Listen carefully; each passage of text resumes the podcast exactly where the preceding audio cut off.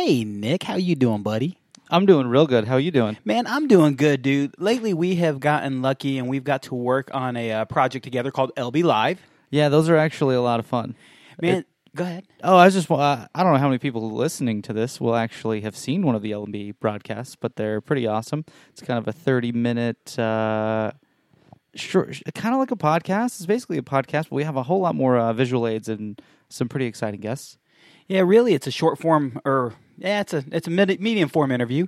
It's a very similar because it's got you and I, well, you in the background and myself, but it's it's a lot different because I do way more preparation for that show than I even do closely You, for this. you do have the notes. I've noticed the notes. Oh, dude, but we've been able to flow real well. I actually uh, heard from a good buddy of ours today, Heath Richardson, who commented on the production value of that show. Sounds like Heath needs to come on this show. Dude, I, I'm working on it, man. We need to get there. But that production value of the show, really, we've got to thank L&B, LB Altimeters. They are the man. They are great guys. They've hired us to do that show, but in part of that process, they've invested and helped us invest in a new computer system.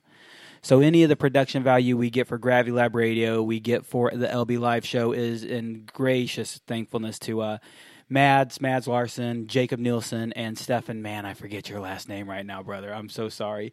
Uh, but I can't thank the L&B crews uh, enough on what they do. Uh, but Nick, what's your favorite LB altimeter? Man, I really like that Alpha, which is basically the, the military version of the Ares 2, just because it's indestructible. Like, uh, I don't see a lot of people having to replace the, the wrist mount, the wristband, Uh-huh. but I destroy them. I, I'm on my third one with that same altimeter because do it, doing freestyle, I wear it on the inside of my wrist, so it's getting hit by the guide ring a lot. But the, if you looked at the altimeter itself, the screen itself, when you glance at it, there's not a single scratch on the screen. There are some scratches on the paint on the screen, but the screen itself is is pristine. the The casing is aluminum, where uh, most of the other uh, altimeters are plastic. So uh, I just can't break the thing. I can't make it look anything different than brand new. You, when we first tested these out for LB, I was I, I approached you like, "Hey, help me test this," and you're like, "Well, I'm looking for rugged. You should see my screen." And you described how beat up your screen could get, and there's no effing way I would b- believe you, You- how bad it was. Yeah, you you wouldn't to look at my altimeter, my old uh, is a Viso Viso, Viso, two. yeah.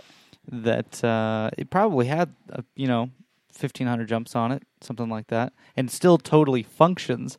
But the screen has been roughed up so much that uh, I feel like an old person trying to read a newspaper, trying to trying to make sense of what that screen says. It looks like a back in the day. You, you youngsters don't remember this, but remember watching porn on the cable box, all jagged. You can't barely tell what's going on. No, dude, I came saw into the game at a better time than you. I saw boob. Yeah, man, I'm old. But your altimeter looked that way, dude. And uh, you're probably the toughest person I've seen on an altimeter ever. And yet, I've seen yours. It look you can see where paint is scratched. That is all, man. but yeah, it looks great. The Ares 2 is the altimeter Nick's talking about. The Alpha, Nick helped us with testing for L&B, final production testing to get it out to the market. And so he got the military version, but they're very similar. Uh, they're they're the same device said and done. Mine's just a little bit cooler than yours. Sorry. Yeah, he's got one of the few civilian uh, alphas actually on the market. Actually, yours, the military product, is super cool because they have a. Uh, I, I always forget the name of it. I call it the magic wand. Yeah, the infrared one. Yeah, and a jump master in the military plane can actually go to all the jumpers and say, "Hey guys, we're jumping at an offset of three thousand feet," and change everybody's altimeter right there in the plane with his little wand. Uh, the Echo is something that we're working on right now with L&B, and it's not quite out yet, but it's an Audible that we can do the same thing to. Hey man, you need to have your Audible set for six grand, and beep beep boop, that magic wand will do it. So whether it's a military application, civilian world, uh, and really that Ares 2 started as a military project product, and they turned it into a civilian product. Yeah, product. skydivers were good at beating the shit out of things, so so they they, decided they they've needed- made something I can't break. it was fun. Uh, uh, what's her name? Young lady Tasha was in my AFF course this week. Saw my altimeter and she's trying to figure it out, and it was loud. So I tapped the body and tapped the metal of the seatbelt. She's like, "It's metal." I tapped the screen and I tapped my glass, and she said, "It's glass." I'm like, "Yeah." And then I start swimming, and she goes, "It's waterproof." I felt like I was playing charades, but it is. It's waterproof to uh, I think three feet is what we advertise. We've tested it further and deeper. I say we. I, I get to do some of the testing with L&B, but man, if you're swooping, you're hitting the pond, or you land at Skydive Spaceland where it's wet all the time, it's a waterproof, not water resistance, waterproof device. So I, I love my Ares 2 as well. Check out LB Altimeters. You can find them on Facebook, on the Instagrams. Give them a holler. Check them out. See what you like. Uh, the ProTrack 2, great audible altimeter. They make phenomenal devices. They are a leader in the industry in altimeters, but also in customer service. Tonight, we're also bringing you Gravity Lab Radio by Option Studios. I forgot who we talked about, Nick. Option Studios. Who is Option Studios, bro? Option Studios, also uh, pullupcords.com and windblades.com. They make uh, all the jerseys that I love to wear. I've got a pretty serious arsenal these days. Yeah. But uh, you know, I was never a street. Cl- I'm sure I've said this very same thing before, but I was never a street clothes skydiver until uh, until their jerseys. And uh, the jerseys are, are vented on the sides, so they're a little cooler if you're a sweaty pig like me. And uh, it doesn't inflate; it doesn't flap as much in free fall. The air actually escapes out through those vents. And uh, the length is great, the collar's great, the cuffs are great. I just really like everything about the way they fit. I'm with you. I went probably 15 plus years without free flying or free flying without a free fly suit. I always wore a suit, and and I lost some of that weight. And you saw me on the jump uh, last year where I was just floating like a bitch because my suit's way too baggy on me. So I recently tried free flying and swoop shorts and jerseys and. Are t-shirts. you floating like a bitch? I am. Try Option Studios jerseys. They will help you to float like less of a bitch. Man, the thing I don't like about t-shirts is they they ride up so easily. Yeah. And having that length of that jersey definitely helped me not float like a bitch because it stayed down, it stayed in, didn't blow up over anything. Absolutely love them. Option Studios also takes care of graphic design. If you've ever seen our logo, Gravity Lab Radio logo, Monty is the mad scientist name. I named him Montgomery. Uh, I just watched a TV series, and Monty Montgomery was the name of a uh, bad scientist, bad slash mad scientist. Well, it looks like a fitting name for him. yeah, yeah. Uh, Um, Option Studio is also the creator of the flyer for the film festival. Yeah. It's coming up. I haven't given him the uh, graphics that you and I have looked at together yet because we got to finish locking in some of our sponsors for that uh, prizes. But we will have that locked in and that information given to him this week. So check out optionstudios.com, pullupcords.com. You can find them on Instagram. You can find them on Facebook. You can find them wherever social media is available. Maybe even MySpace? Is MySpace still a thing? I think it's still a thing, mostly for music. yeah, that's what I've heard, man. Mainly music. Yep, you're not missing anything. Well, guys and gals, tonight marks our 100th episode. I can't believe I have sat in this room with Mr. P for nearly 100 episodes. He's been here for most of them. Ugh, I was thinking about that earlier today. Actually, most of our episodes are about two hours long. Yeah. and they were three plus hours in the beginning, right? Yeah. So that means there are literally hundreds of hours.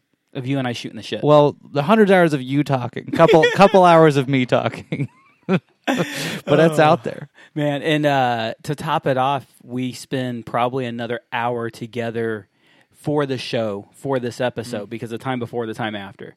So, man, three, 400 hours together in the last couple years, buddy. a I will, lot.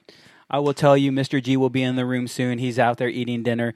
But, uh, man, it's been a pleasure. It's been a joy. I It's been thank quite you the ride. Hundred times. Here we go. Guys and gals, enjoy the show. I'm the target of a meat missile going 150 miles an hour plus. That got really exciting all of a sudden. I'm doing canopy safety. Um, I drive like an Asian, so I don't know if it's the most appropriate thing ever.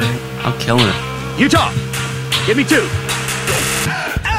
You're listening to Gravity Lab Radio, hosted by DJ Marvin and Nicholas Lott. Produced by Justin Grubbs. Have we talked about skydiving the whole time? Gentlemen, What's up, dogs? you You are live. You know when when did that really become part of the show, gentlemen?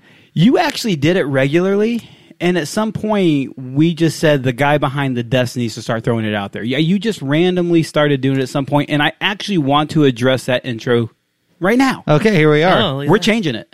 We're changing it, and the Okay. thing that I don't like about I love the intro. I mean, I don't like that you guys are not you're not gentlemen, and I call you gentlemen anyway. True Yeah. story. But the thing that I want to do is I want to start focusing our shift at the very beginning immediately to the guest. So one of my goals at some point became Justin would say, Gentlemen. and I would say Mr. P, whoever our guest is, and I would go straight to introduce them. But we've lo- I- I've lost the track or ability to do that, Yeah, I think we just kind of get lost in what's happening before the show starts. and we just catch up with what we're what we were doing last minute. Yeah, often someone's in the middle of saying something about their day or week, and then Or somebody's genitalia. Yeah, sure. I was just talking about my underpants like 20 seconds ago and the giant hole I discovered in them. So then that leads me to the question because my goal was going to be was going to say Justin from now on I want you to start the show with introducing the guest by their name instead of doing the gentleman thing. But then I like what you're saying. It, it's kind of I mean, I we can give it a shot. It just might not stick. That's all. All right, did you even change the screen from the fucking intro screen yet? No, I have not. Did you do No, this? still, still the GR. There we go. So we have Oh, DJ hello, at the everyone. board for some reason. I don't know why. This Guys, I'm in charge. He, yeah. he just sat down there and we decided not to kick him out. well, I'm glad I can see that monitor from over here. This is nice. See, it is very useful when a Is it? rerun is running the show. Rerun. Rerun. I was going to say retard, but I just Oh, don't want you to. tr- decided to be PC at So the last someone second and might be use a very offended by that. confusing word. Man, so guys and gals, if you're listening to this, if you're watching Facebook Live, man, I gotta thank everybody out there. If it wasn't for all of these people, we wouldn't be on episode number what? One hundo. One zero zero. Does that mean we owe beer? I don't Maybe know. that's yeah, because you're we 100th supposed jump to you do owe it in beer. our underwear? Are, are we gonna get pied after this? I mean, I think we've done enough with events that we've paid our dues to how much beer we should or shouldn't know. Did you get pied after your hundredth jump? I did. Because now it seems like it's a thousand where it's happening because a hundred jumps is so easy to get to. So I did get pied for my hundredth jump. Um, I saw it coming. You should switch the camera to yourself when you're talking. So I saw it coming, and everybody was acting suspect. And just as I saw a pie coming to my face, I ducked and hit the guy behind me who was hitting me. Oh, But the thing I don't like is I always understood the rule: you can't pie until you've been pied. that seems fair. Not that you're eligible. For example, Justin, have you ever been pied? I have not. So Justin, even though he has the numbers, shouldn't pie anybody. And if you pie when you haven't been pied, ooh man, revenge is a cold-hearted biatch. Is that when cat food enters the pieing equation? Ooh. Have you pied someone with anything other than shaving cream or whipping cream or pie? a buddy who absolutely hates mustard with mustard and ah. sardines while he was tied to a pole in the middle of winter in Indiana, but we were nice enough to hose him off while he was still taped to that pole.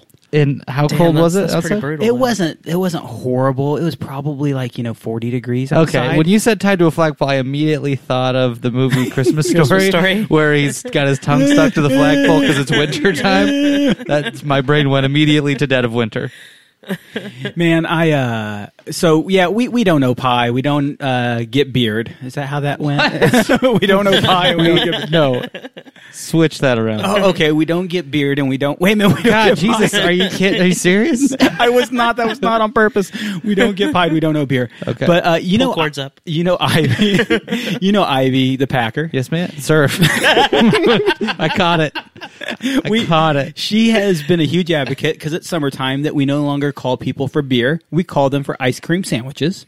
That's a really good idea. So if you're a jumper at Skydive Spaceland and you owe beer, you bring Ivy Brewer a thing of ice cream sandwiches. Bring the Packers ice cream sandwiches. Katie Van Loo's on board.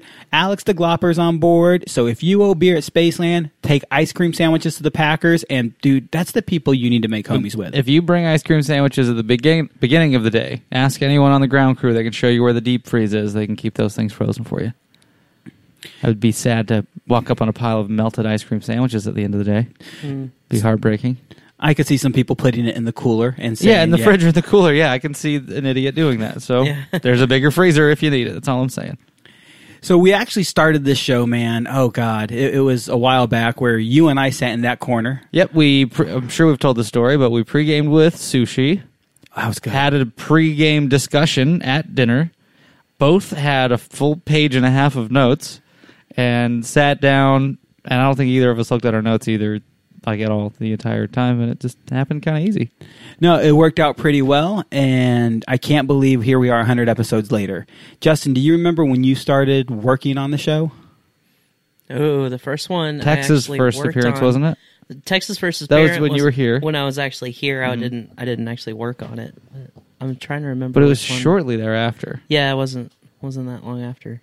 I don't know what episode uh, Tex was on, but I bet DJ's probably trying to look that up right now. Dude, so one of the things that It I was during my AFF course, so it was uh, August two years ago, God, um something like that. So I think it's during Texas' second visit because Texas' first visit.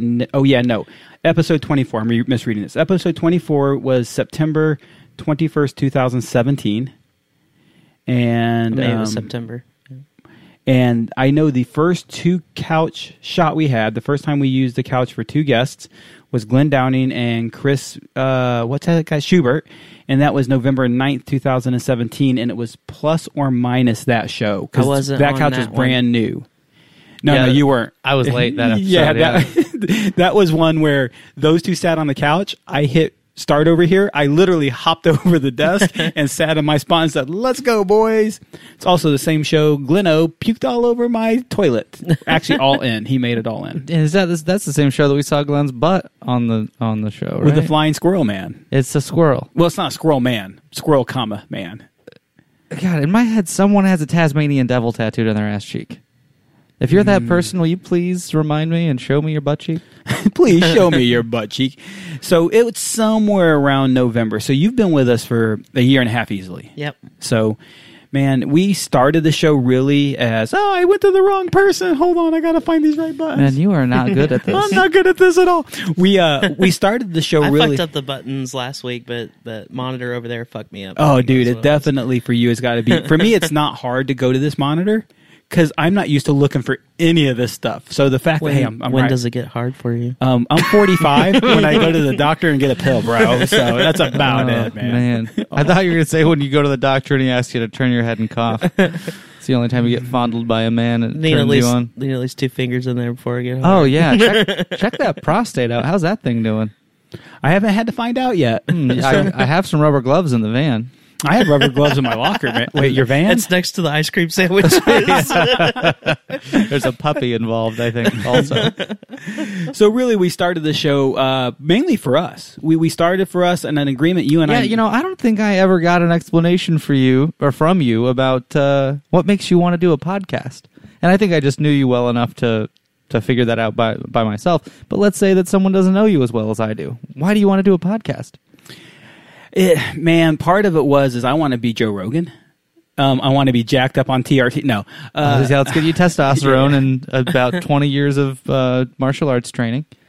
about 40 man that guy's getting it now um so really what he does kind of inspired me in the fact that he shares a lot of information with a lot of people and he shares uh, from a lot of people rather and for me skydiving is a more and more accessible sport years ago we couldn't get really much of skydiving outside of a website called dropzone.com which really was also nicknamed by a lot of us as dramazone.com it's just it, it can be a clusterfuck of information Isn't that just message boards in general? Uh, true. Message boards on the internet. Any peop- forum. People will talk shit. dude you give somebody a keyboard and a monitor and they are a badass so it was really an opportunity to start sharing information sharing people it really started off locally only um, houstonians skydive spaceland crew and how many young jumpers new jumpers or even experienced guys don't get to know who nick lott is don't get to know who ben nelson is. And, and real quick i'm going to uh, take a second and look at this. Nick lott ben nelson jay Vienendahl, tommy miller doug ligner stephen angelos and i can keep going. Marion hank all these people that you don't get to know we've given them an opportunity to get to know so started the show mainly for us. We said, and actually you said it first. As long as we continue to have fun, we'll continue to do the show. Oh, I should have quit years ago. I'm just kidding. I'm just kidding.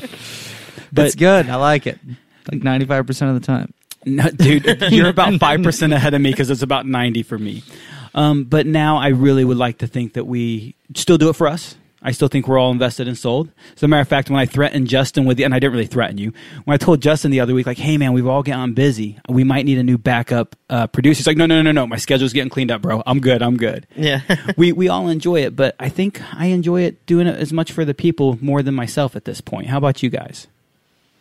I like that it forces me to get out of my comfort zone in, in some ways. I'm really great at getting in my head during conversation, especially if I'm interviewing someone. This happens a lot when it's just me and somebody telling me a private story in a room, that I might get really into my head about what the next question is that I'm going to ask this person. And I get so caught up worrying that I don't have a question to ask that now I've almost like I caught myself I'm not even listening to what this person's saying. I'm just frantically scrambling in my brain for a question. And it gives me a lot of opportunities to just uh, to be engaged in conversation and work through those those stupid parts of my brain that aren't functional at all. And uh, it's fun to learn about people, and it's fun to kind of hear about other people's perspectives of what skydiving is about. You know, people that have taken different routes in skydiving than I have, and uh, see what everybody likes about it. And occasionally, when we talk about things that are not skydiving, that's also interesting. For me, it's it's been the same. I've definitely it makes you listen better, and it makes you engage in the conversation better. You know, like you say, I'm not thinking about the next question, which is hard because we have to catalog this idea. But um, Justin, I'm curious about you because you have a very different role on the show. Has, has it changed your thought process or your life at all? Yeah, I think so. Like both uh, for selfish reasons and also uh, the guests. Like selfishly speaking, um, most of the time uh, I'm just being able to see my own levels. Uh, like at work, usually it's very stressful um, and very fast paced, and there's a lot of shit going on. So it's really nice for me to kind of have that break. Um, and you know, typically it's the end of the week for me, Thursday, uh, and it's kind of nice to to get my mind out of being stressed out about fucking everything and all the little bullshit going on, uh, and all that stuff that doesn't really matter outside of work. Like it's just a fucking job. So it's nice to to get out of that mindset to where I'm not thinking about it through the weekend. It helps me transition basically. Um, and and also focus on something else at the same time. Like I enjoy, you know, focusing on the producing aspect of it rather than dealing with schedules and budgets and whiny clients and all the unrealistic expectations. Um, and then also, I really like hearing uh, people's stories. Uh, like you know, I'm I'm learning for the most part uh, with the guests that we have who these people are and people I've heard of and know of and know things that they've done, but you know how they got there and like their progression and how they feel about the sport because I feel like they have a lot to offer and uh, giving advice and certain ways to do certain things. Um, it's it's pretty eye opening, um, especially once you start to get to like the personal side of things. Like uh, last week was super fun because I'd I'd never really engaged Rabbit in his you know personal life. You know, we were talking about Ubering and all that, and like, like we weren't talking about skydiving the whole time. it was super fun to to just talk about other shit going on in their lives. You know, like um, when Donna G was was in here about the kids uh, overseas that she helps and all the stuff that she does. I had no clue that she did all that shit, and it's like, wow, what an awesome person. You know, just hearing all that kind of stuff. Uh, it really really touches you and makes you think like, damn, you know, I need to, I need to step my fucking Step game, game up. I up, feel like a piece of shit because all I do is, is, uh, you know, design things that pollute the environment pretty much and make plastics and oil and gas and whatnot. Yeah, skydiving's a hard sport if you get too focused on that sort of stuff. Like, man, we jump out of airplanes, we're burning jet fuel, everything that's made to man- manufacture all the products we use. There's a, there's a ton of waste. So you got to not be a piece of shit somewhere in your life to be able to to earn skydiving. Yeah. DJ, Yo, what do you like about uh, the role that you get to play in this in this show? man, I don't know, but I watch how busy you boys stay over here. And the one thing I haven't done till just now is try to interact with, like, I've just been keeping the. Boom! Sorry, if, if you guys are listening to this after the fact, it just took him several seconds and several screens to figure out how to point the camera back at himself. I um I, I'm I'm just happy that I'm actually trying to keep up and remi- remember to change cameras. But now I'm starting to interact with some of the Facebook stuff and trying to share some things like the Don Gina Riser uh, Gymnastics Foundation that Donna Jean talked about. So you can definitely check that out. We'll share that in our Facebook feed if I haven't already, which I don't think I have because I suck at this. Um, I, I definitely just being here for the what. 15 minutes I've been here, uh, I've always had appreciation for what you boys do over here, but it's definitely crazy what you do. You know what I have actually has helped me keep like I feel like our conversations wander a lot, Yeah. and I think that that's great because we never really come in with a super solid plan. A lot of times the uh, the goal is just to, to to wander wherever the conversation takes us, right? Yeah. But then sometimes we wander down a road and come back to the oh what, what were we just talking about? And the, and if I'm doing a good job of keeping tabs open on things that we talked about and brought up, it's usually an easy way to, to backtrack to oh we were talking about this and I know because I I left I don't a tab know how you can keep so many tabs open at the same time. It stresses me out. Gotta gotta have those tabs, dude. Have you seen my browser? Yeah, on my I've computer, seen dude. I've got at least like at least twenty tabs open at every any given time. I'm somewhere in between. Like I, I definitely, if you see my desk working at the, during the day, I have like five or six tabs open on here, five or six tabs open on here, and I'm working back and forth between the two screens. And uh, you know, one is certain things, another like email interactions, calendar, schedule stuff. It just goes back and Right. forth. So, some of my tabs are things that I use often, like my email or you know the iFly manifest. If I think I'm going to go fly the weather, uh, different things that I use for royalty free music, or you know there's a Facebook tab that's that's always there.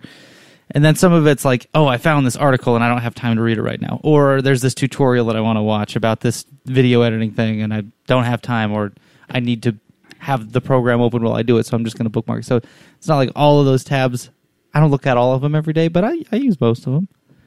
But the the tabs here on this computer for for the podcast, like I'm totally divorced from all that shit the moment that the show's over. I don't have to sort through those tabs. That's all. That's all done. I get to look at some of the tabs, and I notice when you're done with the show, there's not much open and not much left. When you're done with the show producing, Nick, I see there's a lot of stuff. And for me, I actually I don't care which way y'all do that, but I definitely enjoy going back when Nick's run the computer and click through things, going like, "Oh, these what was going on. This is where your mind might have been if it was different than ours." And then he goes through my uh, Facebook profile. How many times have you boys left your? You're actually much better at logging out of your Facebook than you are. now, you guys help me with the show. I, I am not a Yeah, person who I- fucks with Facebook in general. I wouldn't think that you would be, Yeah. so I don't feel threatened. yeah, if no, I no one's hacked into my. If you want to, call, no one's posted on my behalf in a handful of years now, which I really appreciate. there went the video room. no, I still don't think anyone's gonna do it. no, I um, I, I if I walk into Manifest and you left your email or excuse me your Facebook logged in, I'm just gonna log out. Yeah, for you. because you're a fucking adult. Yeah, I mean, I definitely think like, oh, it would be so funny to do this. Nope, because I don't know if your mother's looking. I don't know. I just, it's just, if you want to throw that out there, you can. Yeah, I, that was that shit was super funny when I was 16.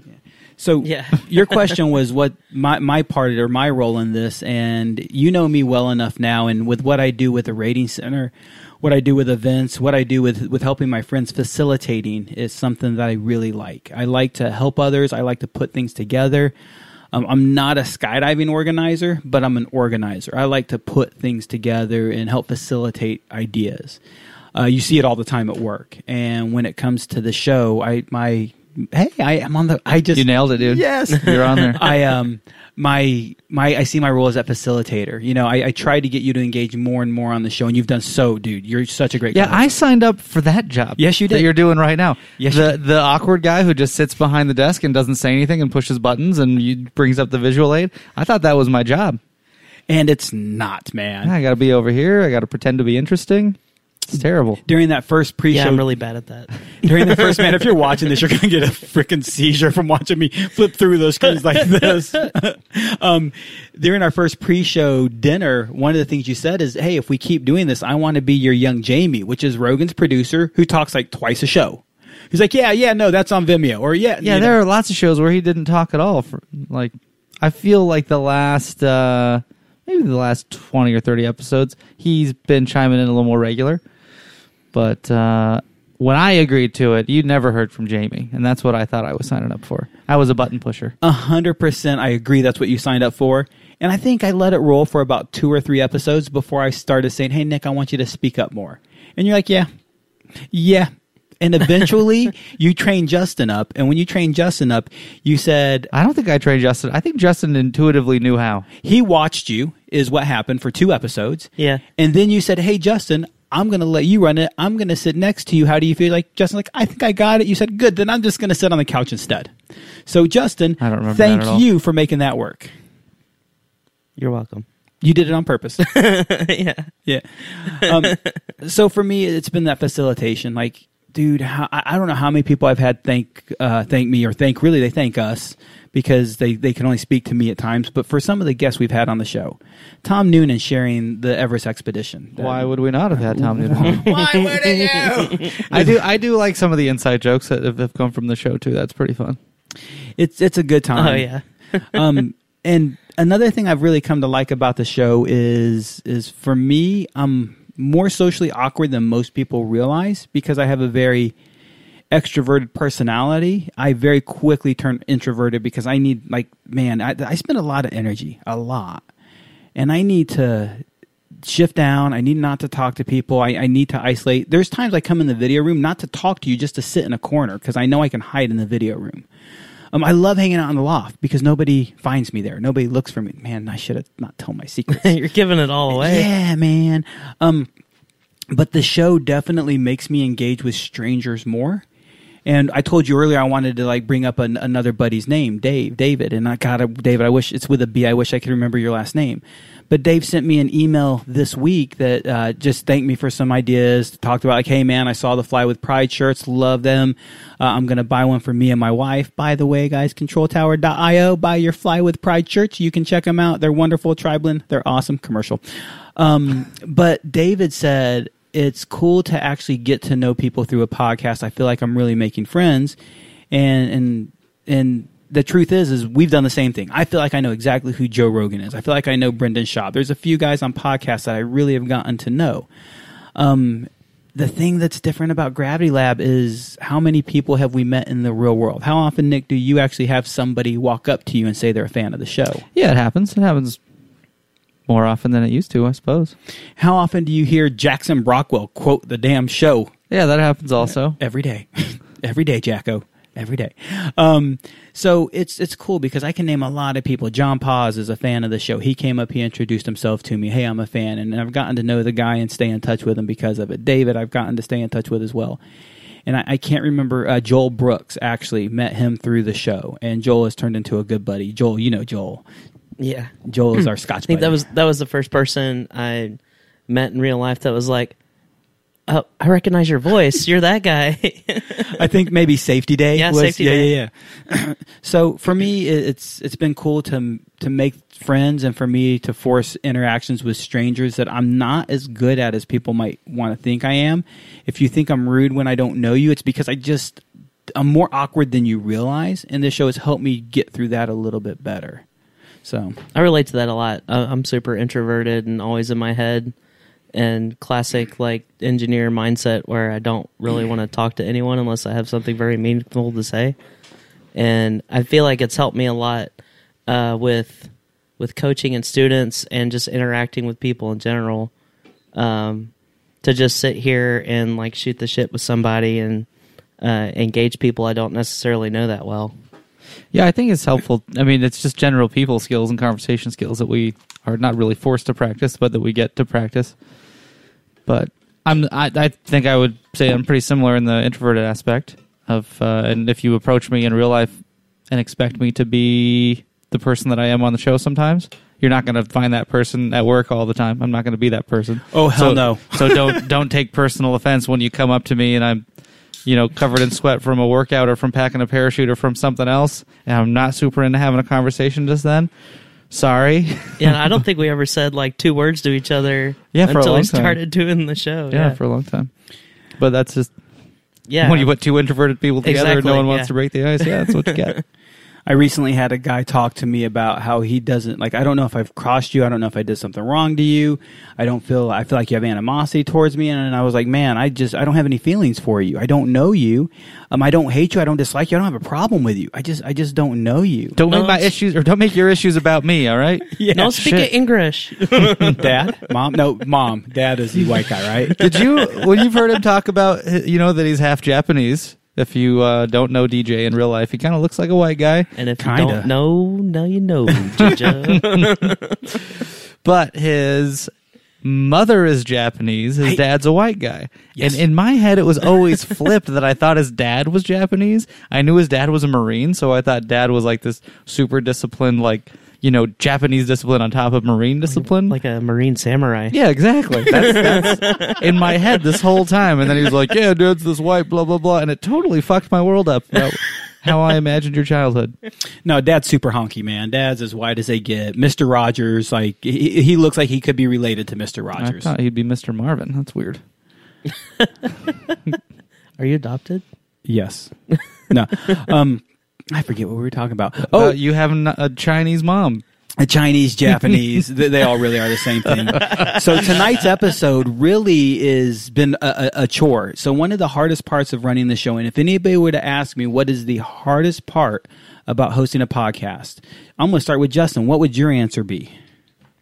Um, I would say making sure the the audio's good, making sure well, in a traditional podcast, I guess you don't really have to worry about video, but the production aspect of it, like the pre and post, and especially now that we're you know, or you are stitching in the the beginning parts with the ads and the the music and all that, uh, having to do all that that post production stuff. Man, that post really is 10 times easier than the job you have. I engineered this whole thing and I know how hard it is. And then I sit here and execute it. And if you're watching tonight, you know it's DJ running the boards because it's a shit show of a production. Justin, you absolutely fucking crush it. Nick, you do as well when you do it. Nick, for you, what's the hardest part of the show? Uh, for me, I think the well for for the show overall, I think a hard part is finding guests, and I'm really glad that you always take the the driver's seat with that. That it, you know, Houston, you know, Spaceland is a is a pretty big place in the way of of drop zones, but it doesn't mean that we have an infinite supply of of people who are not I don't want to say worth talking to, but people that can you know tell a story, people that can be interesting, people that can be engaging, people that have uh, you know something unique to offer that, that not every skydiver does. And I get that every every person has a story, but sometimes it's just hard to find those people and connect with them. Of like The ninety percenters. ninety percenters. Well, we were talking about like having fun ninety percent of the time. Oh yeah, yeah, yeah. but um, but someone like Billy Whitaker is like a super obvious person that I'm excited to have on the show. But um, he's got a really unique story. He'll, he's going to be someone who's super, super fun and inter- interesting to talk to. But there are a number of guests that we've had on multiple times, just because sometimes we have a, sh- uh, you know, we want to do the show ever so regularly, usually once a week. Sometimes we just don't have anybody on the radar. So I would say that's a struggle that the show has that's usually on your plate. For for me in my seat, I think I sometimes struggle with knowing when to interrupt a conversation. Like when you have a good flow going with a guest, Yeah. and I have a question, and it's like, hey, my question might add to this conversation, or I might just totally derail it, and someone listening might be like, why the fuck is this idiot talking again? so I, I try and only interrupt if I have a good question or a stupid pun to say. Then I might interrupt for that. Punny. Very punny. Exactly. but uh, I feel like I have the easiest job on a nor- when when all three of us are here. I think I have the easiest role because I just show up and it's like I kind of feel like I'm color commentary of I get to chime in on what's happening. I don't feel super pressure to be super prepared with uh, with the information on the guest because I know most of the people that we have on and have a few questions in, in my mind and then your conversation that you're having with them usually sparks other things and I go off of that. But uh, getting getting home and getting to bed at a reasonable time that gets to be pretty difficult for me. Dude, I uh I I stay here. I end up doing 30 minutes to an hour of post after each show, and a lot of it isn't work. A lot of it is okay, render this. 5 to 10 minutes later, okay, upload this. Now let it master. Now it's just a lot of waiting time. And it's too late for me to go to bed. So I appreciate you guys being here. As far as your what what you said your hardest part is, to me interrupt more, speak more because what's the foundation of this show? An organic conversation when we're all shooting the shit as friends, how often do we interject? Like we're actually better than a normal conversation because we usually wait till the end of a sentence before we say something. We don't talk over each other all the time. So, um, I'm just aware that there are people listening, and that you know some sometimes people will, uh, you know, friends especially will give advice about the show. They'll say, "Hey, I listened to the the show and I noticed this thing." And I was really into this uh, rant that so and so was about to make, and then someone totally interrupted it. And we've all been victim or victim, not the the we've all been the the perpetrator of that act. And I know. So th- there's this weird thing that happens. It's this desire when someone is telling a story about themselves. Let's say that Justin's telling me about his experience at the Astros game. And you tell me about your experience of the Astros game. And my immediate thought is to say, oh, yeah, I went to the Astros game and this happened. Of it's like you want to relate to this person by telling them your most similar version of, of their story, right? Mm-hmm. And when I have that feeling, I try and notice it. And, and instead of switching it of like, hey, here's my Astro story. I I let the the impulse to ask that question try and be a cue to dig deeper.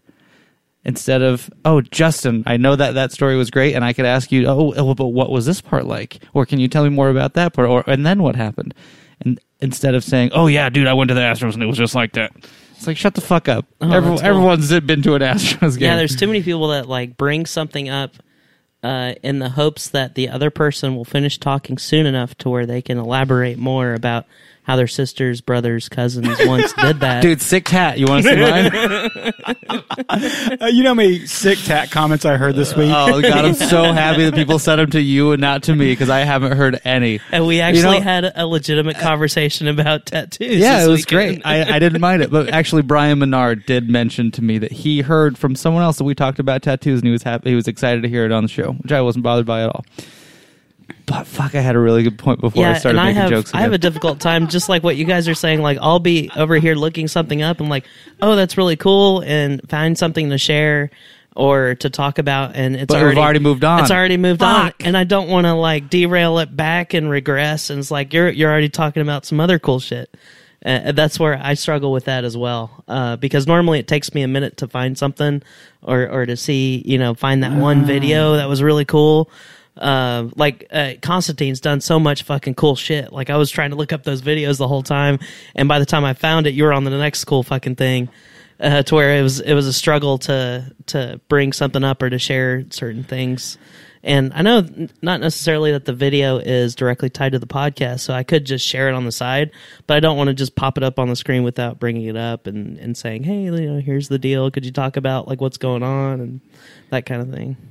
I feel like some people watching probably get the sense of oh, if they were if like if people are watching the the Facebook version of this, they probably get the sense if they really are watching it because I I don't I don't watch many podcasts. Even if I do happen to pull up an episode of the Rogan podcast on YouTube and see it, usually I just want to have a better mental image of what the guest looks like, or maybe they referenced a video that I want to see, or may, maybe something like that. But it, but it's pretty rare. So like I, love like podcasts when I'm doing the dishes. It's my favorite thing. Totally gets me through doing the dishes. But I might glance over at the screen here or there. But if if let's just say that me and DJ were talking about this this jump or this event or this whatever, and then five minutes later, as you as we're talking about something else, I you know you, that the image comes up on the screen. Then I think most people are aware enough to be like, oh, that's what they were talking about, and to still like the maybe that delay doesn't really affect people's Okay. brains or ability to to enjoy it all that much. See, and I'm I'm I'm the uh, outlier here. I I don't listen to podcasts, so That's, I still, I've can't- s- I still can't really never relate listened to to, to, our podcast. oh So. I don't think there's anything wrong with that. I I think you know I only listen to our podcast in Quality control, right? Exactly, hundred percent. So, a I didn't realize. So you what you say makes so much more sense to me, Justin, is the fact that you're lagging, I, and you really are lagging because you're too busy working to get engaged in the conversation. And I didn't realize that's why that sometimes you don't engage. Because I've actually suggested, hey, feel free to engage, feel free to get involved more. And I've never under, quite understood why you haven't. I just thought you just didn't want to or didn't, but you're too busy sometimes. Yeah. So in resolution of that, if you want to say something or bring something in, give me a little finger wave. I'm like, hey Justin, what you think about this? Hey Justin, you got something? Like we can really roll it. Nick and I are really good. I'm sure you watched with handing the mic back and forth. If one of us grabs, I hang and sit on the mic all the time, but I think he can tell when I'm grabbing the mic to speak, and I can tell when he's grabbing it to speak. So if you give us a cue, dude, we can. I'd love to hand the conversation off to you anytime, bro. Yeah, and I think that new that new bruh, the, the new setup you got there is going to help a lot because I don't have the laptop going on and in my face. Like I've I felt so much more open and engaged. Like right now, it's it, it was weird for me sitting back there, not having something in front of me. Like who are these people? Where am I? in, case you guys can't list or make sense of this, who are listening to this, we don't have many technical conversations about the show when we're not on the show. So uh, all of this conversation about uh, how things work and what we do, God, you're so Asian, it's insane.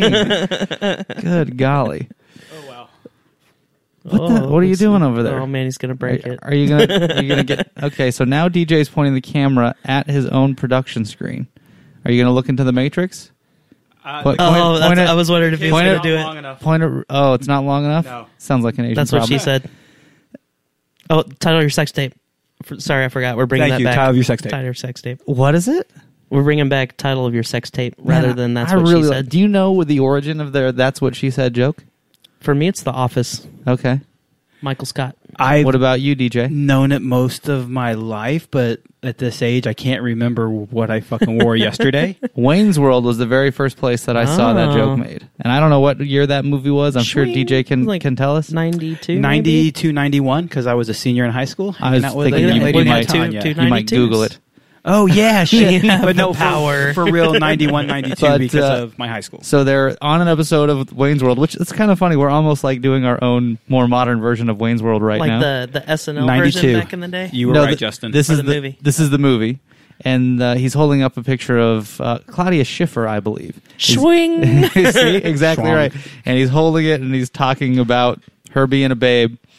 And uh, Garth says, "Are you almost through yet? Because I'm getting tired of holding this." And Garth says, "Shaw." That's what she said, oh, wow. and it was. born. I mean, may- Was maybe there's another Dana Carvey yeah, came Dana- up with it? Yep. Or no, it was uh, Mike. Mike Myers delivered the line, Oh, but. I don't know who actually It wrote was that part. Wayne, but Okay. yeah, Wayne, Wayne says that's what she said. So I uh, Ivy actually also watches a, a show called Brooklyn Nine Nine. It's one of the shows that Valerie and Oh, I that's so love. funny. Allison And- got me into it. It was on Fox and I think on ABC, and it's an Adam Sandberg, Andy Sandberg Andy show. Samberg, yeah. And instead of saying that's what she said, they say title of your sex tape. And ultimately, if you start using it, you will find it a more diverse, and b it makes me laugh so much more. So It's a little less uh, played out than that's what she Eh, said. For sure, man. Title of your sex tape. Um, it's just it's a lot more fun. The hardest part for me, you actually already said, "Oh, we we yep," and we cool. I'm just catching up. Oh, the other thing you said about I don't know what just happened. He got too busy playing with his uh, short cord over there. You know when you're like watching a movie, like you're watching Netflix and you hit the rewind button a couple of times on accident. I feel like that's just the real life Like, version the, of what just you hit the left button too many times. Yeah. Oh shit! The cat just ran across the remote control. so in my brain, what just happened was we were talking with Justin and you about your problems. Justin, I like bad bitches. That's my fucking problem. Justin, part of his issue was I fucking problem. I like that you can also enjoy my white guy hip hop references. Sorry. No, I Back can't. you. I don't remember the shit. Like all your movie quotes and all your fucking references, I'm lost unless it's from like before 1990. I like remember your dad. Like my nieces. This is a few Christmases ago. Got a One Direction something, and one of the girls immediately yells One Direction. I have no clue what she has. I have no clue what she's talking about. I looked at her and said, "What's One Direction?" Wait, that just sounded horrible. Up, um, what's One Direction? down, down is also a single That's direction. another one. Yeah. You heard what I heard though, Justin. And uh, she looked at me like I was a fucking alien, dude. Oh, I heard erection now. Okay. One, one direction. yeah. Um, so now I, I feel like my dad because if it's like after 1990, I'm effing lost. But my brain just went to Justin. You stay kind of lagging on conversations. I'm with you, Nick, because for Nick, he produces the L&B videos, the L&B uh, L&B live things, and commonly you're showing video or pictures that have nothing connected to the conversation. Just Yeah, to- they're just the person. Yeah. yeah, and I've heard so many rave reviews about the production value of that show, uh, particularly the last one, that I earnestly believe if you're showing something out of context of the conversation, it's not going to matter to the majority of people. A guy like you with CDO, another story. Like me, I would probably think the same way, but I, I, I've learned to like not believe in what I think, but to like like Adam Buckner showed me something recently. Like, hey man, what do you think of this? I'm like, it's garbage, but it's meant for girls. So I went to Nicole Black, I went to uh, Rachel Campbell, and said, what do you ladies think of this? I'm like, oh my god, I want to buy it right now. All right, Adam, the girls love it, man. I think it's garbage, but yeah, Adam hit me with a line when he was in town. That man, i I think that I've even mentioned this on the show before, but he said that what you want and what your customer wants are often very different things. And it's like when I think about what my representation of what skydiving is, that might be a really different thing than the 18 year old girl that wants to go skydiving for the first time, or the 70 year old grandma, or the the 40 year old conservative Christian man who made a promise to Jesus that he's jumping out of an airplane. I don't know. Like some some folks were uh, were praying in the loading area the other day, and if that's their version of it, cool. That should be just as meaningful to them as my version is is to me. But I wouldn't think of that when I'm making something to show skydiving to the world. That's just it just wouldn't come to my brain. Some people really like gender reveals. Did you say ginger reveals?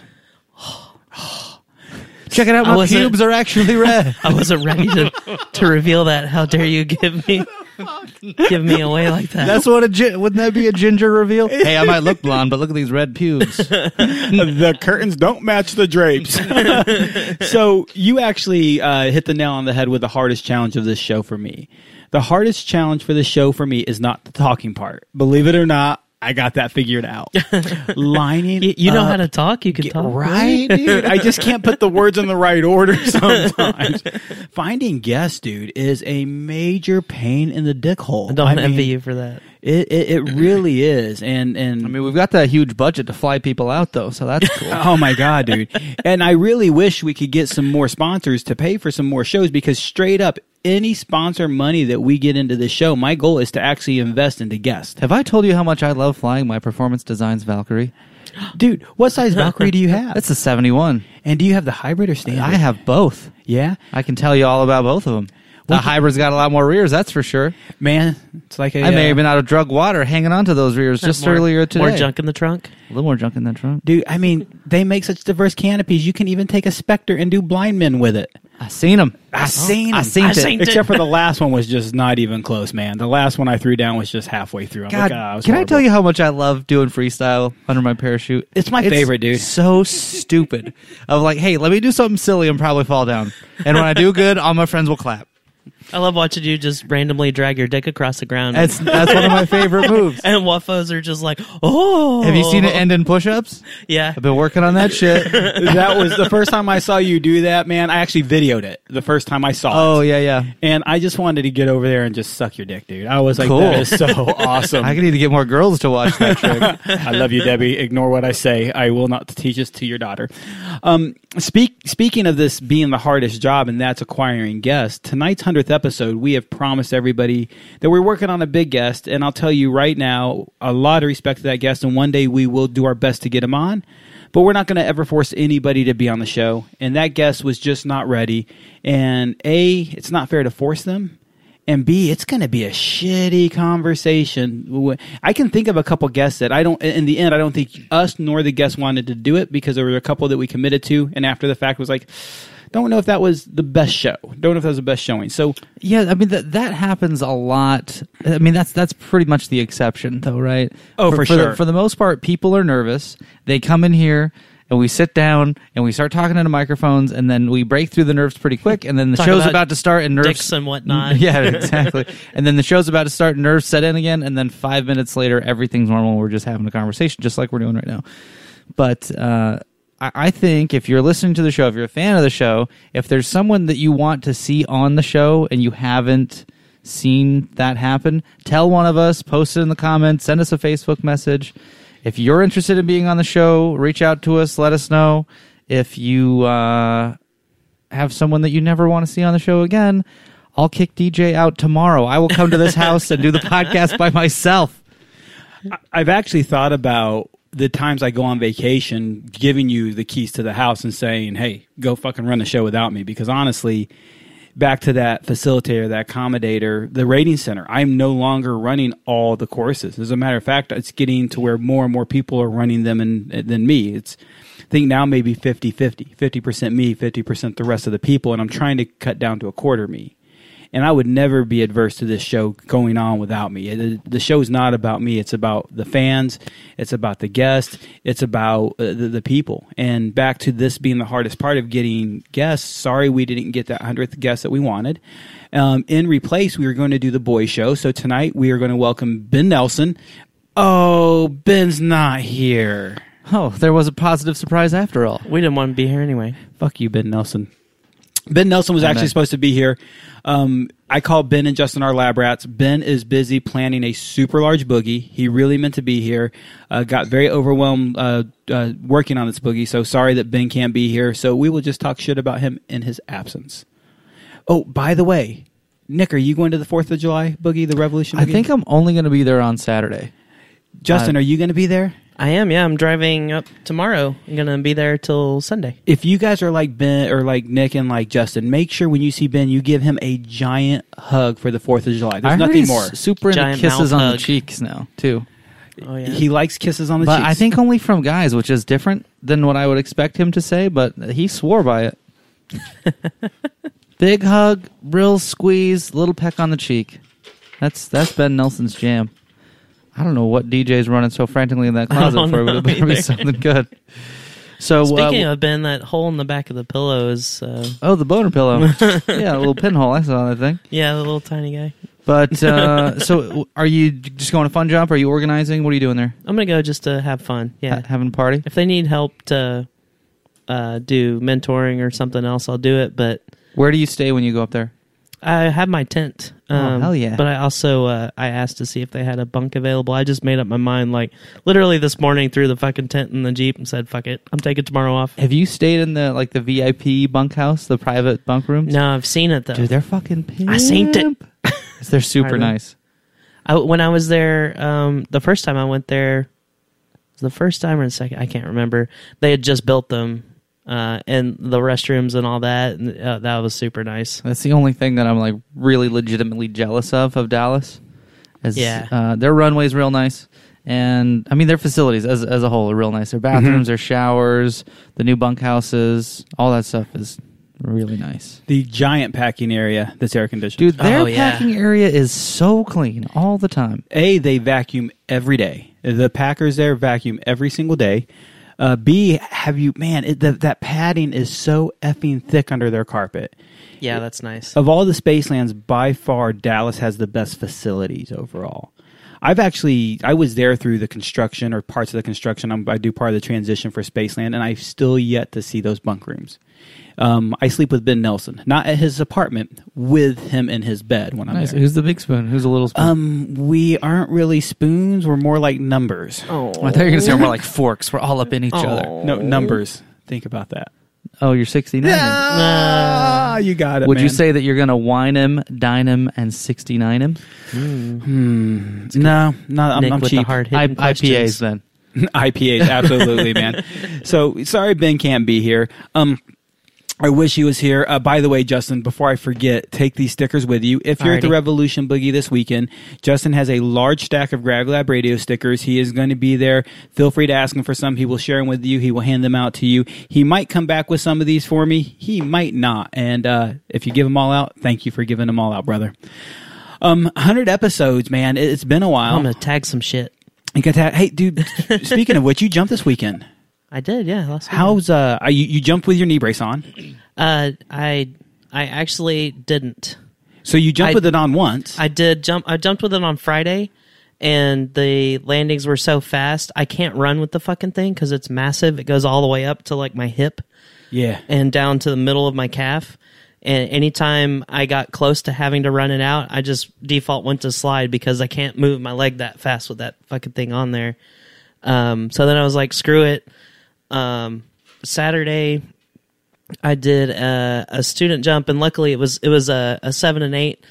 And since it was that that way, I didn't really have to worry about torquing my knee on exit because I don't have to hold on to him. twerking.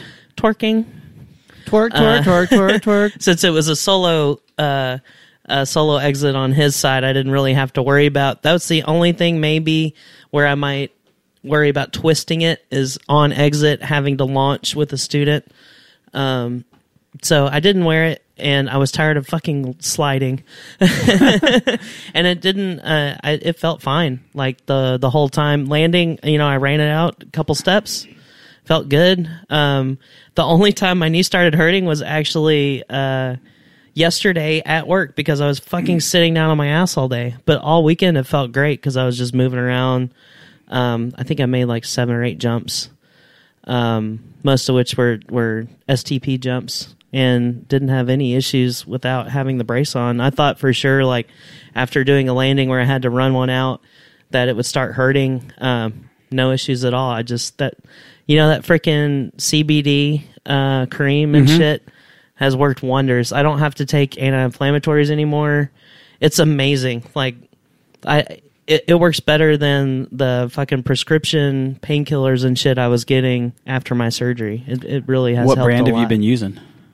Um, I tried out. So the first, I had been doing just the tincture, tincture, Uh-huh. um, and I bought some of the cream, and it was uh, that guy John's uh, CBD. He Yeah. had some cream that he he was making that was all lab tested and everything. Nice. And checked it out, and it was real similar to the uh, Select Uh-huh. uh, stuff as far as the the lab results go Yeah. um, and it it's basically it's almost like uh, I relate it to like the Tiger Balm stuff, but it has CBD in it. So you get like the icy hot Tiger Balm relaxation side of it, and then the it works so much better than just using like icy hot that kind of stuff because I've used that stuff and it's it's not very long lasting. It's like immediate relief, but I could put this on in the morning and all day it feels great. All right, so are you you're doing an oral tincture and then doing the the topical? I do the cream just when I need it. Um, like you know, after making a few jumps in the day, the next morning I might need it just to help me get out of bed, kind of thing, because it's real stiff. Is it is your knee at a point where it feels better after you've been active on it? Yes, Like, hundred percent. Activities loosening things up and making it feel. The past two days sitting in the office have been miserable. Like I go to stand up and I feel like a fucking old man, like I'm about to fall over. It hurts so bad. Um, which is probably a bad sign. Like my cartilage is pretty fucked, but the ACL is nice and tight. Uh, I think Like a tiger. the cartilage has gotten really bad at this point. I'm a little worried about it. Are you still taking CBD? daily, man. I so I use a tincture every night. I use rub regularly, and then I carry a vape pen for uh, just immediate relief. Relief, uh, was it, really relief, uh, release. Uh, so, like, if you're stressing me out during the middle of a workday, I might go take a tug or two on the CBD pen just to uh, bring anxiety down. Or days where my back or neck are bothering me really bad. Uh, like, I don't know if you realize the last few days I've been walking around like Frankenstein with my neck. Um, I that pin and stretching and everything else, but CBD is a huge help. So I'm still completely sold on it. It's been a huge help. I don't know. Maybe I just need to try another company's CBD. The company I tried, I don't want a bad name any any. I mean, maybe You tried the name I gave you, right? no. Oh, okay. This was uh, a res- I, I saw someone gloating about it on Facebook. Someone whose opinion I uh, regarded highly. Yeah, yeah. But uh, I think the first brand I tried wasn't as good as this one that I'm using now. and I mean, I'm a huge skeptic about most things. So, like, this is how I make the comparison. Like, the coffee that I have in the morning, like, you couldn't sneak that coffee to me and have me not notice it. Like, especially before I had built up a tolerance to it, like before I was used to it. If you would have given me that drink, I would have been like, holy shit, something's different.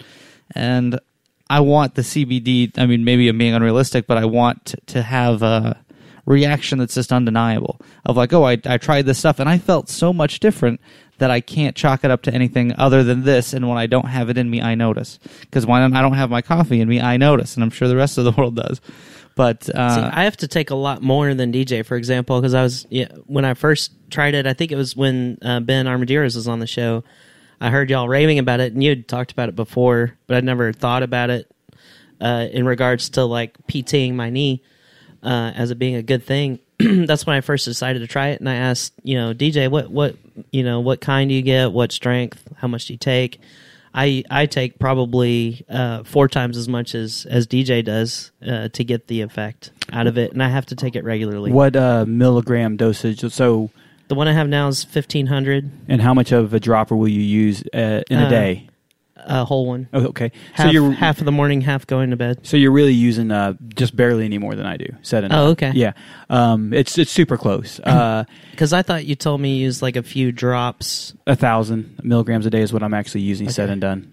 So, um, uh, Nick, I would really recommend trying different brands, trying different types. Justin, for Where you, the switch really flipped with me was that cream. I, I was like, holy shit! This it for me. It felt like this is that mir- miracle thing that I needed to to help when I'm like super stiff to get over it. that cream I also find myself reaching for some cream, when I'm very stiff. helps me relieve that stiffness. Oh man, the the world feels right again. Oh, look I at like that. it over here in this seat. Man, it's- What's up, musical chairs? How we doing? I'm gonna Hey. put on my glasses. We feel should have right at all home. rotated. I should have gone Man, over there or something. I need to replace that pop filter. Is what I just learned because I hold this one to my mouth and it's nice and toy in the film in Botal. Toy- like that a thing Toyger? is all. Feel how fuzzy that thing is. Yeah, it compared feels squishy. It's soft. Yeah, I, I actually change these out regularly. That one is pretty much always you, so I don't change it out as much because I do notice a difference. it's it's yours. It's yeah, it's the one you use all the time. You're not sick regularly, so I'm not worried about you getting you sick. These, anytime I'm sick or I have a problem, I change mine out. If I've heard Nick or so, I guess I change these out all the time. So, uh, dude, it's weird switching from one place to the other. uh, so you've been running uh, at all lately? I I I still can't really run like for an extended amount. It's just the landing. Yeah. What about walking? Walking's fine. I can I can walk all I mean pretty much all day. Like when I go to Formula 1, I went um in November uh and in 3 days I walked 20 something miles. So walking a mile a day would be no issue. No for you. problem, yeah. Nick, what about you? A mile a day? Stairs are a different story. Ran 1.2 miles this morning because some asshole friend of mine put the idea in my head. Yeah, man. um, so for me, I've been running a little bit lately, and Nick knows this. And I don't know if I can run a mile every day because uh, the second time I did that, my knee was really swollen the next day.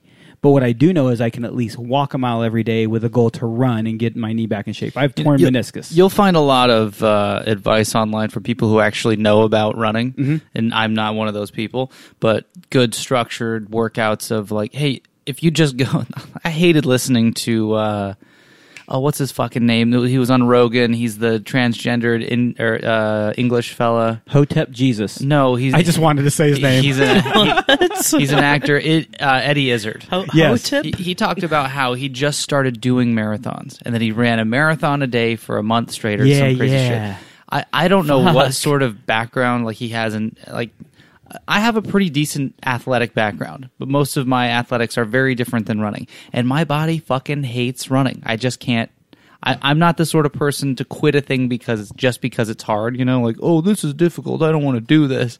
Which that starts at about 20 seconds in when I start running. but when I get to, you know, when I get, it's probably just just beyond the half mile mark.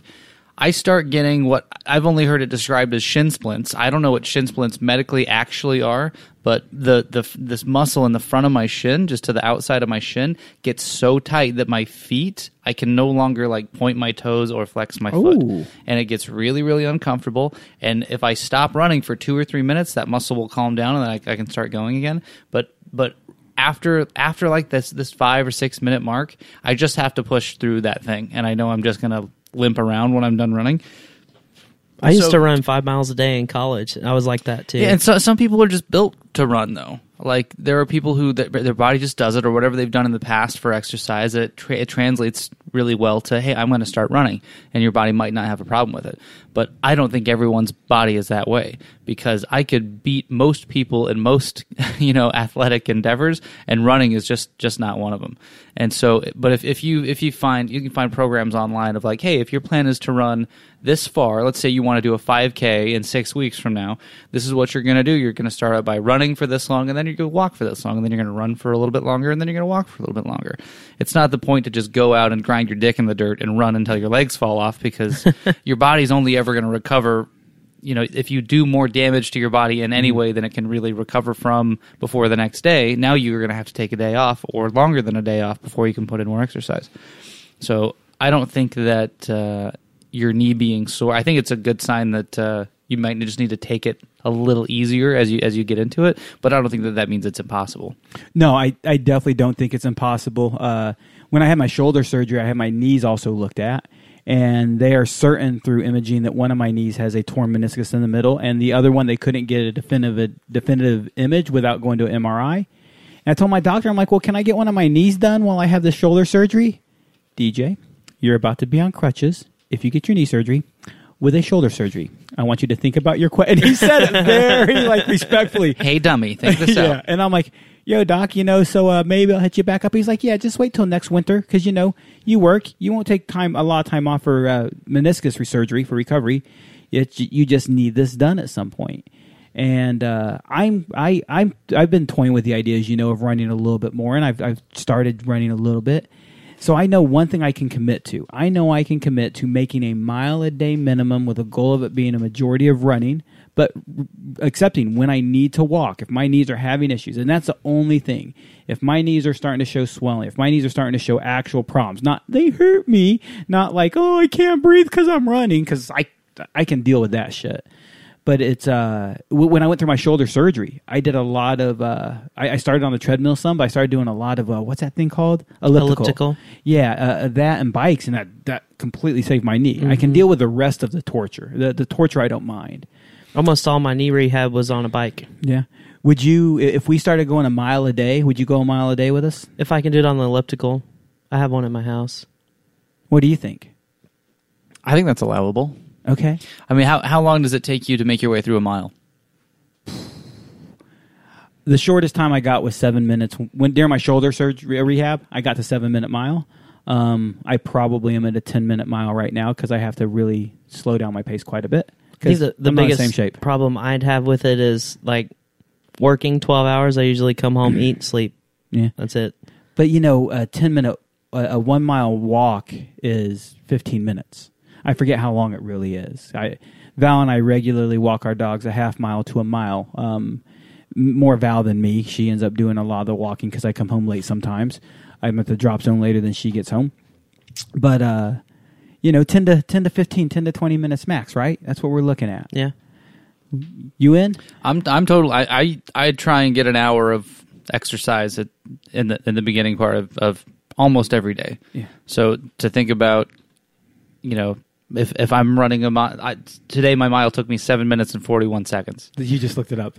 Yeah, I have a an app that's a run tracker app, Uh-huh. which is really fun. I, I can't say that I I can't take credit for this idea, but when I r- have the times that I run around the neighborhood, it tracks the route that you go, Yeah. and you can try and draw dicks in the direction that you run. It's a lot of fun. So I need the name of that app because I do want to start using that because uh, you want to draw decks? Yeah, well, I'm a stat chaser, man. One of the things about being a gamer is I love collecting stats. One of the things I'm doing in gaming is accomplishments, and to me, Does your watch do it? yeah, my watch does. But I, if I could tie it to a specific apps where just specifically for running, where I'm not looking at everything else I'm looking at, um, I would like that. Um, So I've walked 1.03 miles today. Does that Yeah. count? so, so uh, n- not just Are you saying dedicated you're saying dedicated time. Oh, nice. There's there's a head and everything. dude. Uh, who was that? Yours? Yeah, this was uh, last week. Because that looks very similar to another friend's uh, jog recently. Another friend posted the picture of their jog. Yeah, that was in my neighborhood. But this is this app's just called Run Tracker. Run tracker, okay. Um, so for a lot of people, they hear us talking about running or walking a mile, they think it's ridiculous. But a, how much I hate running, um, how much I don't like running. I've never been a fan of running. If anyone wants to talk shit on us running, bring your rig to the drop zone, and we'll have a, a pull up contest wearing rigs, and we'll see who's a pussy. I'm also going to lose that contest myself. Um, I would also wonder, would you be willing to give up caffeine while you did this jogging and running? Oh, fuck. Wow, man! How so many people have that that response? Dude, that's a hard one. It, dude, it is. Get- giving up that uh, coffee? Title your sex tape. I almost said that. Was, that's what she said. It's a rock hard one. That's a I- rock hard I've- problem. I've, done it before in the past, and right now I'm up to like super high levels of caffeine to where I probably could stand to do it. Okay, To be so we got time. I've actually been tapering off. I, I have reusable K cups that you fill in your own, Mm-hmm. and I've Is been that for your period? It's for my period. Yes, I, uh, I don't know what a K cup is. I'm uh, sorry. the Keurig coffee machines. Oh, okay. Those are called K cups, Summer's Eve. and uh, I've been putting like three fourths of the normal coffee grinds in recently, just to taper down my caffeine a little bit. So, Justin, what you don't know is what Nick and I already do know. Is where I'm going with this is Sacrifice September is what we've called it. Nick wants to rename it possibly, I haven't thought of anything better yet. but So if you can think of a of a jazzy sounding name for September, I, I think it's modeled a little bit after Sober October. hundred percent. But for you and I, I don't think being sober is all that much of a challenge. So uh, I like the idea of an exercise challenge, which running, I fucking hate it. I've I've done it the last few weeks, mostly out of spite, mostly out of yeah, it feels good to do something I hate, just because it's like it's I don't know. I can't think of an appropriate way to say I'm hate fucking running, but but that's what's going on. Fuck the pain away. Yeah, it just I hate it so much that I'm going to do it just just because that's how much fuck running. In spite of it, And uh, I really need to start lifting again. That'd be the biggest thing for me. rifting, Rifting? rifting. but doing something difficult and giving up things that would be hard to part with. Which I, caffeine for me, coffee is absolutely on that list. Um, I feel like that'd be number one for me. I'd rather be sober. So it did start off as sober October. What uh, one thing that really drives me nuts is Nick and I started talking about this, and I suggested running as one of the tasks, one of the things for Sacrifice September, and then listen to Rogan's setup to his sober October, and they're doing a running challenge. I'm like, you motherfuckers! I still don't think that they've actually settled on the running I don't, challenge. I don't think they have either. But still, if they did, they copied us. We had the conversation off the air. I really was hoping that they would do the the b boy dance challenge. I Dude, that, shit would have be been awesome. Dope. So sober October, sep- sober September last year. Nick and I both agreed that was a joke. Him and I being sober is just it, it's it's not a hard challenge for either one of us. Uh, so we ended up adding other ideas into it. I did full keto. Uh, I did keto, uh, intermittent fasting the entire month except for one day a week. I did a 24 hour fast, um, and that was a sacrifice. So this year I'm actually committing to the same thing: sobriety for the month, I was full keto for three months just recently. keto for that month, intermittent fasting every day, one day of a twen- 24 hour fast every week. That's just my part. And for everybody else, I would love for all of us to, to do the sober part, the caffeine part, and the run part. And you don't have to commit or the mile. We'll not call the run the mile. Um, but who's in? Sober, caffeine, mile. I'm gonna get drunk. Get drunk, get drunk in that trunk. You in? Yeah, I'll do that. You in? September's perfect for me, yeah. Yeah, dude, I have vacation in October, and number one, I want to look shredded on that beach, so I'm gonna look good doing it. Number two, I'm gonna eat like a pig on vacation and drink like a clown, so I'll be happy. So, what else are you gonna? What else are you gonna do? I, I th- so swimming has been this thing that I have never conquered. Well, you're a shrimp. D- Do you know? Fuck you. Do you do you know what? Uh, this might get playfully racist, but do you know what negative buoyancy is? Have you heard of this? Yeah, people Yeah. who think like a, sh- a brick. Yeah, people who have a low body fat, low body fat percentage and and high density of muscle, which is a lot of black folks. Yeah, yeah. Not not going intentionally sh- being going racist, straight to but black this is, people. this is the thing that I, dude, I sink. I sink. I don't understand how people float. My body does not do that. When I was young, I had really bad ear infections in my ears. I was told not to put my head under the water. That was really bad for me. So don't do that one. I didn't. I didn't learn to swim when I was little. I got older. I've never been comfortable in, in the pool. And I've been talking about. Uh, there was a YouTube channel that that Stephen Boyd actually introduced me to called Learn Quick. Did I show you this guy? His his name's Mike Boyd. He's a Scottish guy, and he learns different skills. Like there, you can find. uh, He's got a, a YouTube channel that shows all this stuff. I'll, I'll share it when I'm when I'm done uh, chatting here. But he learned how to juggle, and he timed it. So he said, "I'm going to learn how to juggle for 30 continuous seconds." And he starts out, off all of his videos with, "This is day one, hour zero. and he starts a timer, and he learn. He, he tells you how much time he put in learning the skill.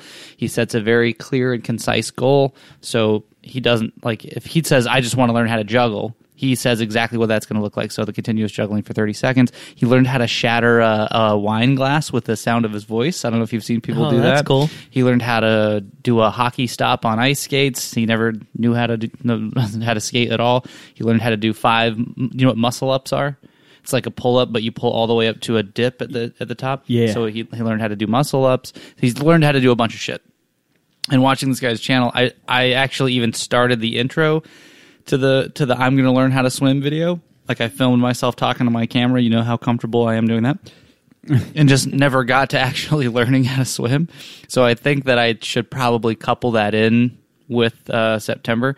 Uh, I don't know if you remember uh, a gentleman named uh, Aramis who got his A license with us a few years ago. He's a he's an army guy. Sounds like a cologne. A, a what? It's a cologne. Cologne? Cologne. I thought you said clone.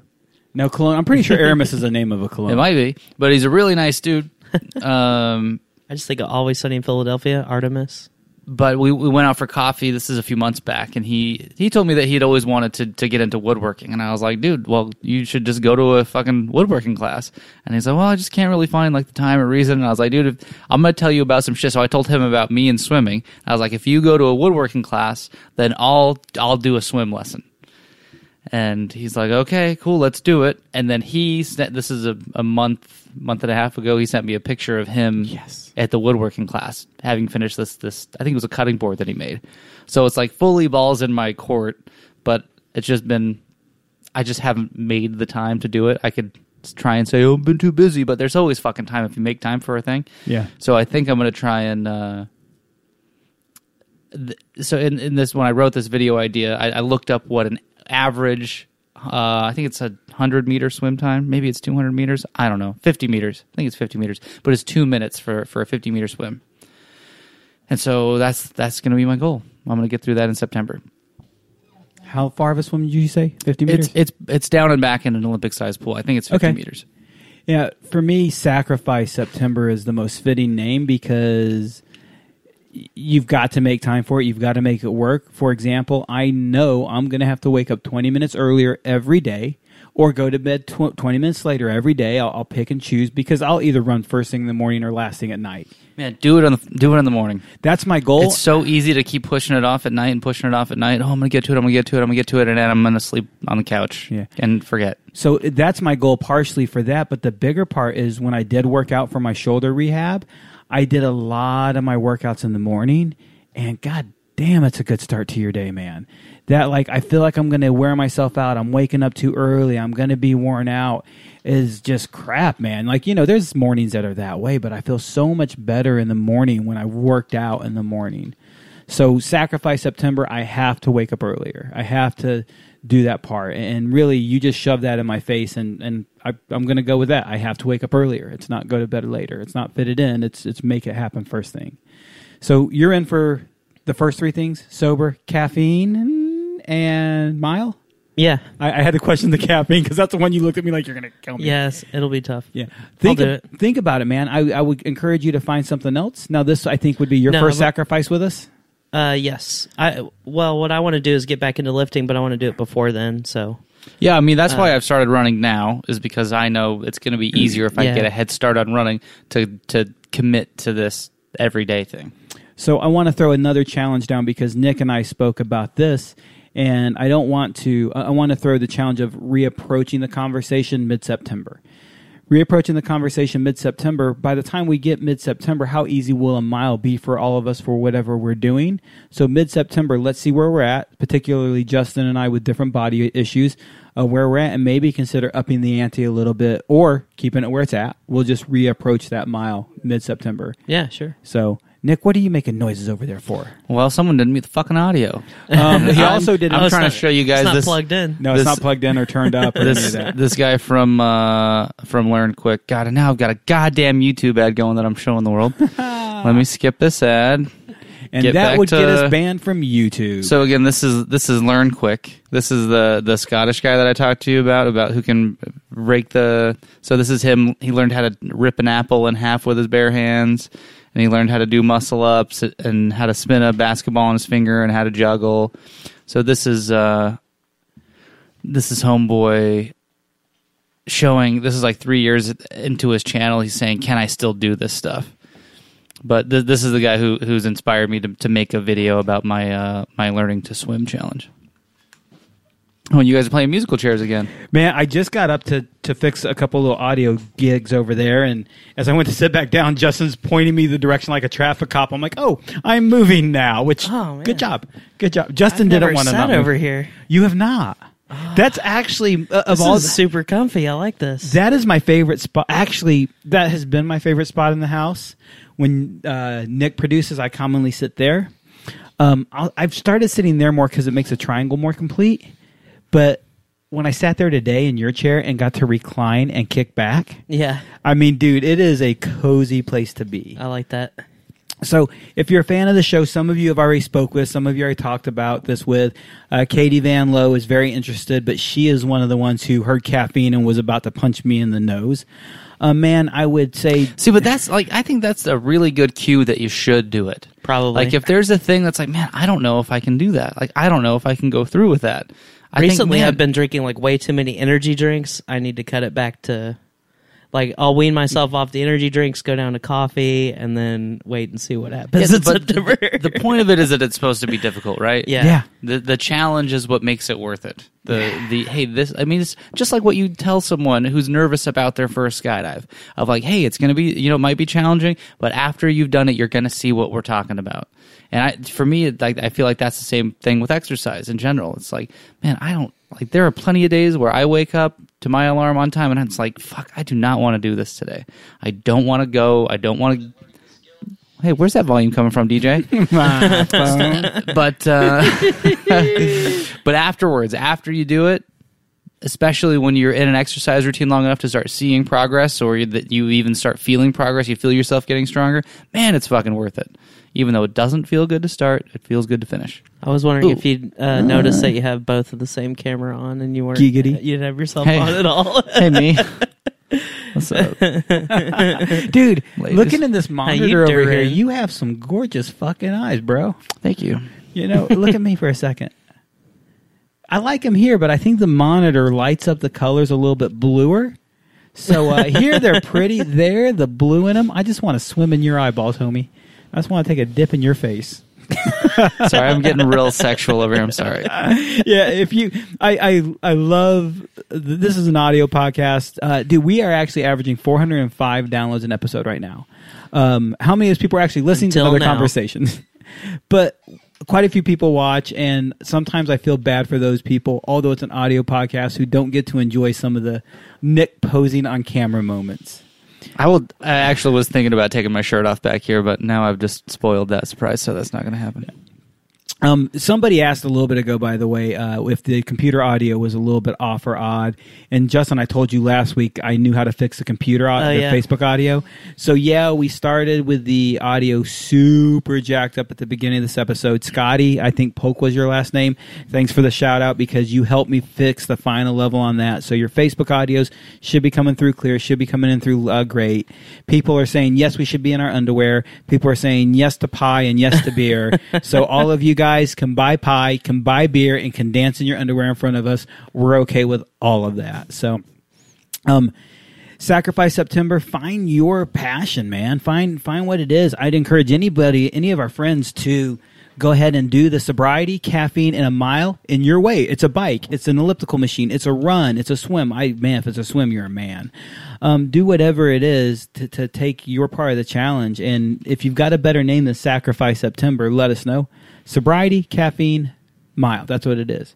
And the thing that was cool, Nick, is how did you hear how many of our friends approached us last year at the end of the September and said I ended up joining you guys sometime during Yeah, the and month? I thought that was cool that that it led to you know some people starting fitness routines or some people changing their diet. Yeah, that's super awesome.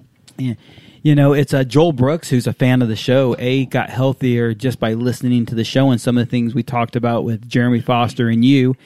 Um, but also through Sober September, Sacrifice September, it's it's cool to see our friends push themselves further and become better versions of them. And for me, it, that's what it's about. It's more discipline. It's more doing things that I don't want and can't stand doing. So the things that I don't mind doing, I will do. They're, they're so much easier. I don't want to do this but I don't hate it. Well, I just did a month of hating stuff, and I could do that. so really, for me, it's a discipline thing. It, it's it's a betterment thing. I, I'm on thesaurus.com right now, just trying to find other other words. Uh, I, I, I looked up sacrifice, which didn't bring up too much. I looked up difficult, and there are a couple words. Severe September. I don't think that has a good ring. Strenuous September, also not good. Tr- think troublesome September. There's not a lot of S words that I'm finding here. So. What is what is it for you? What's the month about for you? Oh, just setting a goal. I mean, there's it's it's pretty uncommon that like I don't have something going on diet wise or exercise wise that it's like, oh, I'm going to give up this for this much time. Or I'm, my diet's going to look like this, or it's going to be this many days before I do a cheat day, or I'm going to weigh this many pounds, or I'm going to, you know, what, whatever it is, whatever it is. I'm usually on a diet that looks pretty different from how most people live, so that's Like that's why I'm not super inspired to do a big diet thing. I don't. I'm I'm sober normally, so that's also not a challenge. But it's like uh, I think the it's really easy to get bored in life if you don't have something that you're actively focusing on. If you don't have a goal, so I think it's just a good time of year and a good. I think I think you probably originally asked me to do the the sober challenge, mm-hmm. or maybe we were just both listening to the Rogan podcast and it came up in conversation. We just agreed to to, to do it, but. Um, yeah, but it's just it's just fun to set goals, and it's a good reason to set goals, and it's uh, it seems to me that if we're if we're able to inspire other people to do better, then you know maybe we're almost obligated to. So if if us doing it helps other people to do better, then fuck it, it's worth it. I love it, man. You know, we said earlier this show for me is about other people. It really is about sharing sharing ideas, sharing people, sharing sharing lives. And and that really what you said, if it helps others, it really is a fun thing to do. Um, I really we we're just over halfway through the show. I really kind of want to take the last half of the show, and we we've done a lot of reminiscing in the past about the show, but it always seems like we reminisce about different things every time. And so, Nick, you'll see on the audio computer, I have the all the folders listed of all the guests. I did notice that What's the name highlighted right now? I just have no clue what it is. Matthew Peterson episode Matthew 13. Peterson, man. So I, hmm. I want to just talk about some of our favorite shows, and, and really, I randomly left it on something. Matthew is one of my favorite people because if you know Matthew and, and you listen to his show, he talked about malfunction Matt. And one of my goals with this show was to share the betterment of the human experience. So one of the things I like about Rogan a lot is it helps me become more self-aware. It helps me think more about how I behave, how I act, and how I think. I'm not great at following through with it.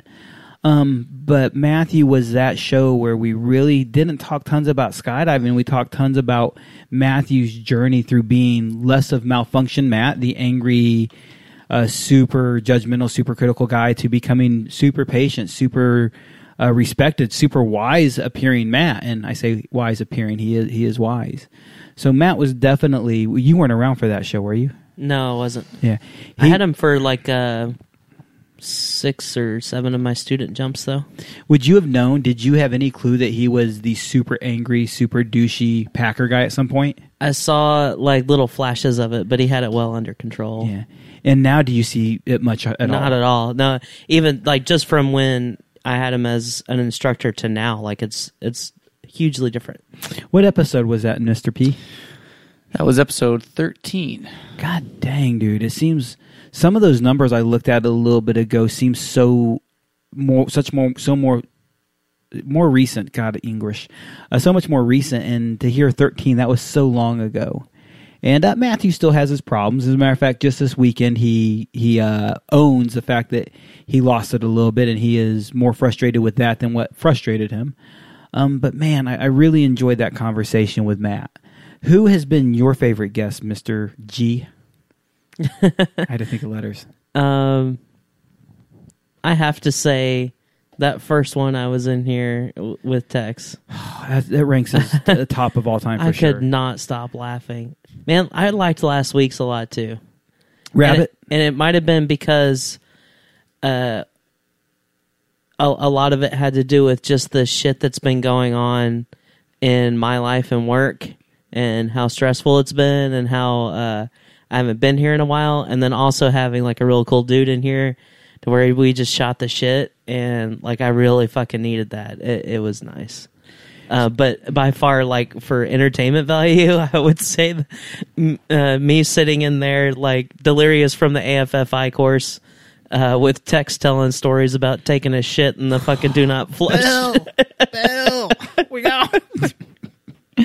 Man, oh my god! So you've been super busy at work, haven't you? yeah, Uh, can you share much of what's going on? Not in detail, but why we haven't seen you much lately, or is that still kind of?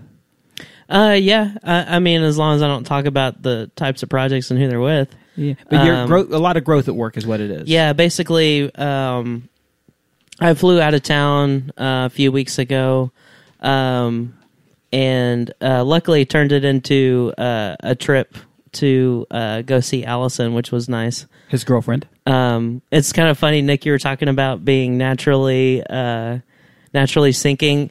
We were hanging out in the pool, and her boobs just keep her afloat. She's just like, all I have to do is lean backwards, and That's there's there's my solution. Dude. yeah, I need You tits. just need giant tits. Fuck, yes. Put her on the list. No wonder Hank can swim. but yeah, I flew. Sil- silicone September. That's what it's going to be for yeah, me. there you go. Transition September. Uh, or so anyway, I, I flew out of town, and it's just been it's a record first quarter for a company.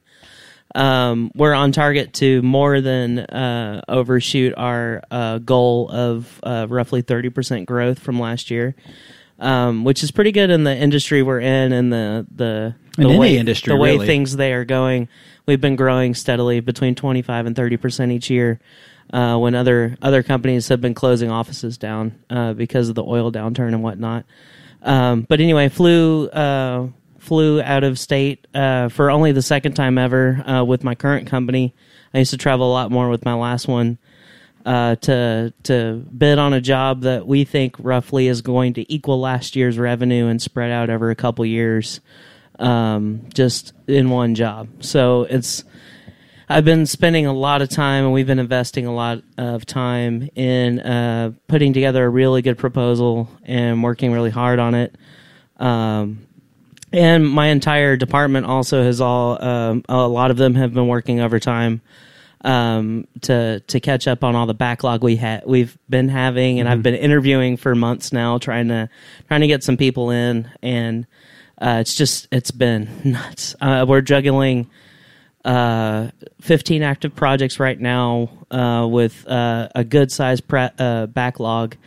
And I have 10 people in my department, including me, only two senior designers. So uh, trying to balance 15 projects with two people basically uh, has just been insanely stressful. This is probably the most stressed out I've I've been uh, in in an extremely long time, probably since college.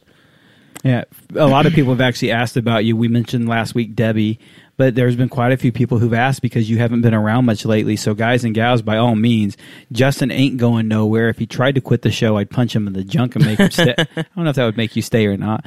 Uh, it's just been absolutely a work sacrifice, and so much so that I think you've actually contacted me within an hour of the show, going, "Sorry, bro, I can't make it." That that only happened once, and and for uh, for sure understand that you've got to have a life, a job, it's your career. Um, and you have so much invested in that company that I, I'm Yeah. never bothered or upset that you can't make it. I, I'm I'm bummed because I like having you here. So am I. but that that is all. You know, no the, the rest of it. Any of you guys asking where Mr. G has been? He is always with us, uh, just not always here. So It sounded like you're about to talk about him like he was dead. He's always with us in our hearts. with us. yeah. So uh, Mr. La- P. and last weekend was Yeah. really nice uh, spending uh, a few nights in the trailer and being at the drop zone full time and I still had to do fucking estimates on Friday in the Yeah, fishbowl. it's Yeah. like, uh, Justin, you have a student. It's like, I just got to finish these two estimates real quick. I didn't know where he but- had to work. But it was it was nice to like do some do some uh, STP jumps and uh, you know it, see some people like get it for the first time. You know, people doing flips for the first time. I had a guy that was uh, uncurrent for a student, just over thirty days. He was on his dive flow for, uh, fourteen uh, repeat, so I had him just try an A less A license checkout dive. He fucking nailed it. It's like fuck yeah, dude, you you got this. Like Good if I if if I hadn't a guessed, I would say you did a jump like earlier today and and did this. Um, so it was really cool to like be you know be back into it. You know what I mean? After yeah. having that time off. Yeah, I, I wanted to ask more about some guests, but you bring up a topic that I, I love, and to me, is it's a great one. In Indiana, we skydived for eight eight months. We were off for four months, and that first jump back, every off season, some of us had the best jumps ever. And even in the AFF course, we in your AFF course, I would tell you at the end of the day, like, yeah, you're not making the goals and strides you want. You're making the ones I want you to make, though. We'll see what happens tomorrow morning. And how often did tomorrow morning it increase the way you wanted it to? Oh yeah, hundred percent. in almost every AFF course, Tasha and Jeff Freeman were working together on some jumps, and and all of a sudden they up the ante quite a bit just by uh, their practice the next day. If you're a skydiver, if you're learning, know that you're not always going to accomplish what you want. It takes digesting. The meal tastes good and you enjoy it, but overnight you digest it. Overnight you absorb the nutrients of that meal. And tomorrow morning, now your body can use that. Now your body can po- uh, process it. And for me, it's commonly the truth with any skill set I'm working on that it's the next day. It's the thing I don't do well is fun jump. And then when I do fun jump, I don't do it day after day. But I find when I do two days in a row, that's when I get things to stick in or sink in, or week after week, because I know a lot of you can only do weekends. But Mr. P, you've got that list of guests over there. I want you to pick a random one over there, what you want to uh, kind of reminisce on. You, Gosh, do you want me to, to pick someone or go totally random? do whatever you want, man. Pick someone random, whatever you see, Okay, whatever you random like. scroll ended on uh, Nick Reyes. Oh my God, that His, punk. uh, that, and that was his second appearance because he was one of our early guests. He was episode 19 as well. And then he went and traveled the world and came back on episode 89. 80. Man, that kid has been absolutely amazing, man. What was your favorite part of his visit? Man, he's uh, he's really grown a lot. Yeah. and uh, someone who, when he started skydiving, was kind of like, "Is this person going to be able to do this safely?" Just because of his his approach, he's just got a really strong belief in himself, and he doesn't have a huge love for authority. So sometimes it's you know he might be someone who's difficult to s- to criticize. He might be someone that has a hard time hearing hearing direct criticism. But man, he's done uh, really well in the sport. He's done really cool things. Become a really good flyer, a super good canopy pilot, and uh, it's taken him all over the world. So it's very admirable. Mick, You were here for his second visit, not his first visit. Correct. What did you enjoy about it with him? I think actually on his first visit we met up at the Speakeasy, and anyway, um, Did we meet him at the Speakeasy for a visit? oh no, that was Rabbit. Sorry, um, that was way back. Uh, that was actually no, that was when you talked to me about doing the mentor lead mentor thing. That's what Yeah, we did the. Speakeasy was over at Mentor Dinner. Yeah. That makes more sense. Okay. I'm, I'm Never that. mind. Uh, anyway, uh, I wasn't here for the first one, but yeah, the the second one was super cool because I I had um, you know limited um, interactions with him when he was still here um, before he left to go to um, uh, I'm drawing a blank right now. Moab, um, and you know I knew he was a super cool guy and uh, an extremely talented canopy pilot and have seen like the shit that he's done on on Facebook and all that, and uh, you know have him in here and talking him talking to him about the the cool shit he was doing and um uh you know him swooping under the bridge and all the stuff that I saw online and him him talking about those experiences that's that's super cool and he's super humble um you know just about being uh that talented of a canopy pilot uh you know watching the shit that he does or seeing seeing some of that stuff is like, man, this guy is serious. He definitely is getting at it, man. He live live life to its fullest is something that Nick Reyes understands. One of the guests that most of you won't know, and, and there's a little bit of a, uh hidden gem to the show that very few people have actually uh, pointed out or noticed. To uh, noticed tonight, technically is the hundredth episode, but if you go back in the system, you'll only find 99 episodes in the system, and I think all three of us were here for that missing episode. Do you are were you? Were you here? Yeah. yeah. So Nick, you know where I'm Comcast at. took a shit. no, No, no. Uh, we pulled. Uh, we ended up pulling an episode down. yeah. John Walker, part two.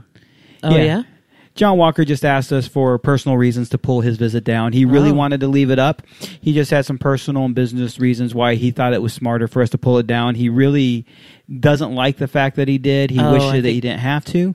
Um, but if you ever go back in the archives, you start looking, you're going to see, and I don't remember what number it was. I'm going to make up numbers now 67, 68, 69, 70, 72. It, it skips a number somewhere. And I think there's probably a 100 people out there who've downloaded it. I actually have somewhere in the archives of the podcast server how many downloads there really were of it. And I still have the full audio. And one day we really want to relaunch or republish that, that episode. But man, all respect. If you're ever a guest on the show and we get done and you say, uh, I, I can't have that out there or, or I, I'll edit it. A good example is Steve Boyd Sr. I don't know if we've talked about this on the show. Steve Boyd Sr. has actually discussed being on the show with us. And his Man, he, he's got some really good stories. Oh, dude, he's he would be so much fun. His caveat was simple: you can't air it live. So at the end, we can choose to edit out things I don't want be want to be out there. I said, Steve, deal except for we publish it or we don't. If you don't like something you said, we just won't publish it. We won't edit it. And that's true of any guest. If if we've put the show out there and we do record them all live, if it does make a difference that we record it and post publish the video because we do still want to share the video. Um, we will record with guests. We don't prefer to not air it live, but we will record with guests and we will not publish it. So uh, if you've ever been a guest or ever or want to be a guest and know that that you're worried about it, man, we we do respect your privacy. We do respect your wishes. And, I didn't uh, realize you pulled down uh, John Walker's. yeah, Let- man. I'll tell you a little story. So you know that I do some uh, some video work for iFly. Yeah, So um, the and first, I can I can think of potentially why because I remember some of the things that were said. But I'll, I'll, I just want to give you an idea of, of uh, iFly's legal team. But I was doing uh, video projects for them, and the first few that I did, it was pretty much like, okay, hey, I did this work. This is what we've arranged in trade, yada yada yada. And they say, okay, cool, we're going to update your your flight time sheet at the tunnel. Cool, super informal, no big deal. And then they started asking me to invoice them, and I said, okay, that's fine. That's a totally reasonable and professional thing to do. So as a joke, I took the iFly logo and where their little head on their flying guy is, I put a big camera lens, so it made it look like it's their iFly logo with a with a camera. Which it's just a joke. I'm just making fun of them for making me do invoices, and it says I film instead of I fly. Right? it's just a joke. I only send these invoices to them. It's not like I'm operating a business with this name, right? This is my joke of, hey, you guys asked me for an invoice. Let me poke some fun and send you an invoice. So this continues for, God, th- th- well, I started doing projects for him in 2014. So I probably started using this logo in 2015, and this continued till last year when I got an email from someone in their legal team saying, "Hey, yada yada, th- your use of our uh, logo is a copyright infringement." And we need you to stop using it. And it's like, hey, you know that this is only a joke between me and the person who sees it. These are the only people in the world that see it. I'm not using this for my like. It's just a joke because I like iFly. I still have friends that work at iFly on the corporate level and as instructors. I, I like iFly, but it's like, man, that's really that's what the legal team needs to be doing right now. Maybe you guys need to be busy with some other stuff. Anyway, uh, John talked about some stuff on the episode that someone at iFly didn't like him talking about, and he thought instead of uh, having to fight, you know, anything that was or uh, you know anything that he had said about iFly on the episode, he just wanted it down, and we were happy to do that. And and really, there was nothing he said that crossed any lines. It was just them reaching for straws, grasping for straws. yeah, he was just speaking facts. I feel like a lot of it was enlightening. Uh, Yeah, he didn't share any public. He didn't share any private scenes. information. He didn't share any proprietary stuff. But John Walker is actually wanting to be back on the show at some point. We hope to have him back, but right now his schedule's super crazy, super busy. Dad noises. That mm, And skydiving now. dude. so we did his recurrency jump recently, and uh, when we were going through Malfunction Junction, I would point out a picture of something to do, and when he did it, if he did it wrong, I would. But like, sometimes if I'm good enough friends with you and you do something wrong, I'm like, "Hey, John, what would you do with this?" And he'd, do he'd react. I'm like, "Oh man, no, I have to go to your funeral."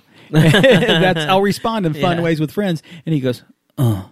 Like, okay, now we have dad noises. And he just started laughing. He made dad noise after dad noise in Malfunction Junction. So um, that was fun because I actually got to do the uh, recurrency jump on Nick. I walked, it did not, the plan did not work out well at all for me. I was going to walk into Nick into the video room and say, "Hey Nick, can you video a recurrency jump today? Would you like to re- uh, video a recurrency jump?" What would his answer be?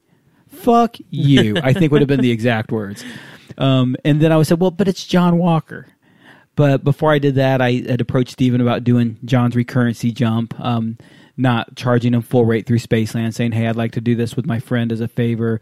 I'd like to just pay for our slots and not charge him any of the instructor fees because I'll, I'll eat the cost." And Steven was very gracious to allow me to do that. But then Nick already knew who it was right and he away, left his so- visor open so he could feel the real wind. Yeah, he in left his, face. his visor open on purpose. Yeah, Yeah. that- I remember everyone I've that. seen watch this video like his visor's His open. visor's open. It's like, dude, he left that visor. Do you know how how much time this guy has w- wearing a Cookie Right. G3 helmet with the visor open or closed? Yeah. It was funny because he, I think he told you the same thing right before we left the plane. He told Nick, he said, "Hey, don't close my visor." and he said the same. And I didn't. I didn't ask why. It's Fine, you want to be your visor open? I'll take it. I'll take that thing off for you. I don't give a shit. Yeah, he told me the same thing, but he actually said, "When we step in the door, don't close my vi- my visor. I need to feel the wind." And I'm, I, you didn't even have to tell me why.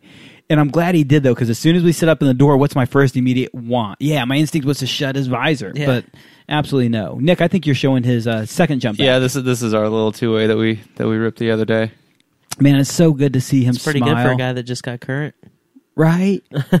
it's so good to see, man. There's actually been arguments over whether people uh, can do a recurrency jump on their head. Have you heard that argument at all? Yeah, but I've also read the rules that uh, don't describe an orientation. They yeah, don't. it's just off-axis stuff, right? They don't. To They, recover back to they just tell us what series of maneuvers to do. Yeah. They don't say if it's belly, you do back, any head down. orientation. Quite frankly, I'm more impressed you can do it on your head than you can do it on yeah. your belly. I That's mean, impressive. fucking pretty badass. I almost, almost told John uh, the dive flow is going to be doing all of the movement, all the maneuvers on all three belly, sit, and head. I almost went there. Um, Spaceland has a, re- cool. a recurrency sheet, and the recurrency sheet gives a die flow, and it's a given die flow. And I told him, cool, the die flow's written here for you already. He's like, yep, that's our die flow. I said, cool, now put slash, and he wrote a slash down. I said, write shred. And that's that, the die flow sheet says slash shred. And he flew with me for a little bit. Then he went over and flew with Nick for a little bit. We all broke off and had a really, really fun jump. And then he landed in the D license area. And uh, as we walked back in, he goes, I'm pretty sure you're the only one who knows I don't have a D license, so I feel pretty safe. I'm like, nope, I already told people on you. I already told on you to people. Just, he's a buddy. I wanted to poke at him a little bit. So, How many jumps does he have? um, gosh, I have no remembery. Oh, okay. No remembery at all. What So- license does he have? A C, Charlie. So he's got a bunch of jumps though. Nick, I, I didn't catch the number either. Yeah. Question. Who else you got on that list? I saw a few All in there. let's uh let's go with. Let me go in the middle here. Braden Smith for sure is a good time. Big Smitty. Yeah, let me see if I can I find. missed that one. Those are early on, back to back visits almost. It was Braden, JP, Braden, and Braden was a surprise visit. It really, I, I made too big of a deal Yes, about it. he was on 16 and 18. I made too big of a deal about it being a surprise. So by the time Nick we got there, Nick had figured it out. But it was that guest that we started the show, and then the guest walked in to surprise Nick. so that was a lot of fun. Who else you got over there, Mister P? Oh, Tom Noonan, we talked about. Uh, AJ, wouldn't you? AJ, AJ, who I want to say AJ Aguirre, AJ Aguirre, Yep. my uh, good friend with the red camera, who I was actually just chatting with him today. How's They- he doing? He's do- it seems like he's doing pretty good. They uh, are trying to venture out of the world of corporate real estate video and more into the world of uh, making music videos. So they're doing some MySpace. some some fun. Yeah, exactly right. no, it's funny to think about these like good little white kids from Baylor University hanging out with these super thugged out black folks making hip hop music. But shit, I'm super into it. oh man! But uh, yeah, I was ha- I had him take a look at uh, a real estate video that I recently filmed and and uh, edited just to get some feedback. But uh, it seems like he's doing pretty good. He was, uh, I think he was one of our like, hey, let's bring a new jumper on the show so, and, and and see what sort of ideas he brings up in conversation. And uh, he's got a lot of experience with cameras and video editing, so me and him jive pretty well. we uh we actually haven't done a new jumper in a while, have we? We talked about it, I thought that we even had someone in mind to be that new jumper, but I don't remember. Look at the last 10, 12, 15 episodes. Tell me like if you see anybody new in that last 15 episodes. oh, Jeff Freeman. Jeff Freeman. I mean, he's kind of new. yeah. He's a jump package guy. Yeah, I'm looking for somebody with Um, that really low jump number. We need to bring somebody back with that. I, I what I really want to bring. In Oh, in, here it is, Jeffro. Jeffro Provenzano. Yeah, that was a, that was a joke. okay. Um, what I really want to do right now is I want to find somebody mid STP, mid student program, and I want to bring them in. That's what I'm super curious about. That I think that would be an interesting conversation. Yeah, yeah, I think that's a pretty good, a good one. And even uh, a girl, if we wanted to to have a, an even more unique perspective in a male dominated sport.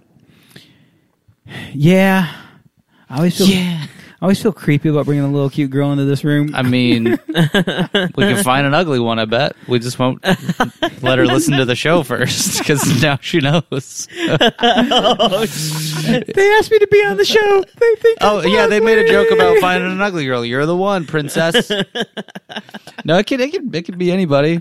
Just usually a sausage party in here. I'm just trying to switch things up. Oh man! Speaking of sausage party, I can't wait to have Tex back on. He is on. He is in queue. He just isn't on a number yet. Yeah, he was on a six week pretty epic uh, European adventure. And we actually had a date set to bring him back on the show. And then he had an offer and an opportunity that he couldn't turn down for coaching. And I do not blame him one bit. We were actually going to have Luis Pernetto followed by Tex. That was going to be back to back episodes. That would have just been, I think, too much for our brains to fucking handle in the first place.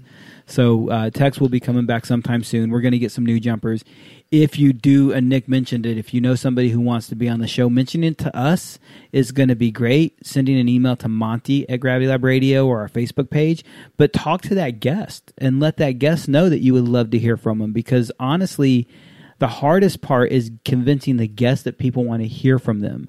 Why do people want to hear from me? Why do people want to hear what I have to say? Why do people want to know about me? You'd be amazed how much people want to know about you as a guest. So definitely give uh, give those people a holler, give them a shout, and, and encourage them to be on the show. Man, we're really pushing towards the last little bit. As we do, there's one last conversation I want to have, and I will not marry you. uh, it's time to start hyping. Marriage is between a man and a woman. If it was meant to be, it would be Adam and Eve, not Adam and Steve, right? Um, I always hated that joke, but it's still funny. Uh, the film festival. It's time to start pushing it. It's time to start putting it together. I already have L&B on the line for an Ares 2 and a ProTrack 2 as part of the prize. I'll be speaking with Spaceland about possibly jumps. We had a free jumpsuit from Itande Wee last season or last year. Uh, GoPro for the first two years has surprised uh, su- surprised us, supplied us with uh, free GoPro as part of the prize. So we're working. We don't have the prize packages put together, but my gosh, have you heard from some of your friends and the videos they're trying to put together? I've heard a lot of people talking about pretty unique ideas, more than ideas that involve more than just dragging a song on a timeline and filling it with footage. So that's cool. Now, a drag a song, put a song on a timeline, drag on some footage. You'll do I mean, a dope the- job. You you got to start somewhere. I mean, to, to you know, I have taken a long time to develop a skill set as a video editor, and my dude, my first bunch of videos was I found a song that I liked. I found all the least shitty skydiving footage I had, which was a lot of exits and openings and landings all put together because I sucked in free fall, so there wasn't a whole lot of that. And uh, yeah, I, I tried to to make the uh, use the energy of the music is, is mostly what I did to to make a uh, edit watchable. So start start somewhere, and even if your your video doesn't win this year, it's going to give you some experience in editing, and it's going to make you have an easier time showing your cool skydives to your friends when you have stuff that's uh, more worth looking at. And it's going to put you ahead in uh, next year's film festival, which I'm sure we will have. Glenn Downing, the first year, put together a decent video. I actually really enjoyed a video. It wasn't decent, it was good. But it did not even come close to competing with the top few. Didn't even come close. Last year, he barely came in second. He was so close to taking first. I say barely. Him and Jimmy Wynn smoked third place. So that's an example of how much you can learn and the reactions and, and listening to what people are watching. Jimmy Wynn, I think, I, I got to give him mad credit because, A, Jimmy Wynn. What do you know the story? I think it was one month before, maybe two months before the film festival, lost all his footage. Yep, I remember hearing that. And then he had to like impromptu put another video together. And because he had to impromptu put a video together, he put together a little bit of a story and absolutely crushed it. And A, props to Jimmy for like sticking with it and saying, fuck it, I'm going to do it. But B, I think he's part of the catalyst of people going like, I'm going to tell a story now. I'm going to put together a show. I'm going to have fun with it. Um, Jackson Brockwell uh, is talking about making a video, and he's scared to. He's like, "Oh, I don't know if I want to. Uh, I don't." know. And I sat down. Harden the fuck up. I sat down and showed him, uh, "Hey, we're gonna go find some Sheilas and do what?" Shag some fucking Sheilas. Go down the local, eh? uh, uh, Jackson was really nervous about the idea, and I showed him a bunch of videos over the last two years. A, I showed him the absolute worst ones, um, and then I showed him your better ones, not the best ones. I said, "These are some of your better ones." And he's like, "Okay, I can do this. I can do this." And it's not that uh, the better ones aren't bad; they're really, really good. But Jackson really got to realize, like, man, I just throw some music down and drag some skydives over, and eventually you can learn to tell a story through it. So, guys and gals, man, it's straight up our excuse to party. It's our excuse to have a good time. It's our excuse to hang out with you guys to let you show off your badass editing skills, your badass skydives. Who won the first year? Do you guys remember? Uh, Daniela, Do you know why she won? What? Why would you because we all related to it. We were all like, uh, we were all those learning belly flyers that uh, struggled, funneled exits, uh, were all over the place and, and learning. Um and everybody laughed at every scene that was in the video because it's like, oh yeah, I've done that. Yeah, that that shit happened before. Uh, it, you don't have to have the ninja footage.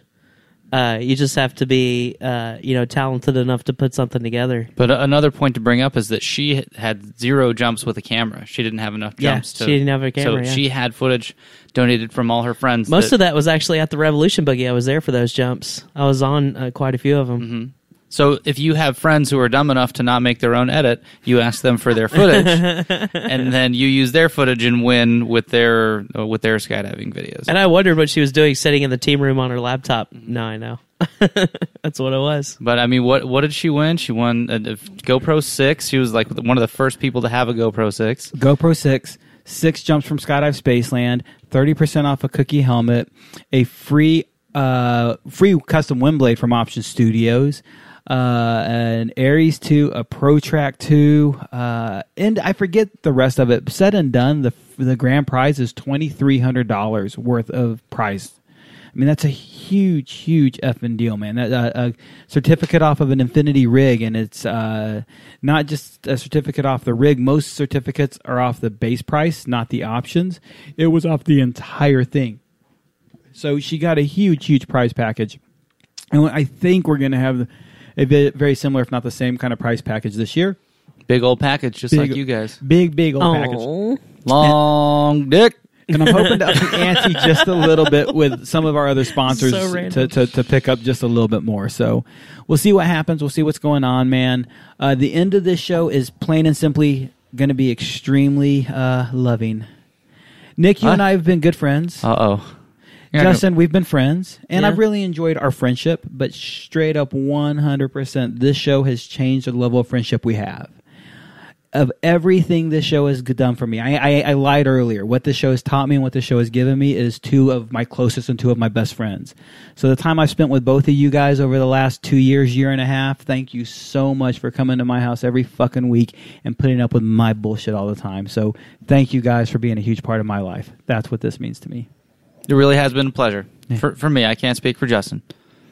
yeah. It's it, it means a lot. Like to, it's basically like you know sharing sharing your life with somebody else almost like sharing Yeah. these experiences and learning and, and growing and um you know i i i thoroughly enjoy it and feel the same way like uh made some really good friends out of this for sure Before we cry, play that funky white boy music. Oh shit! I got this music all queued up. You hang on. Hold on, hang on. I was so close. We're, going with it. I was so close. and it- it's, uh, Don't stop talking, I'm but, so uh, close. and so I love you, Justin.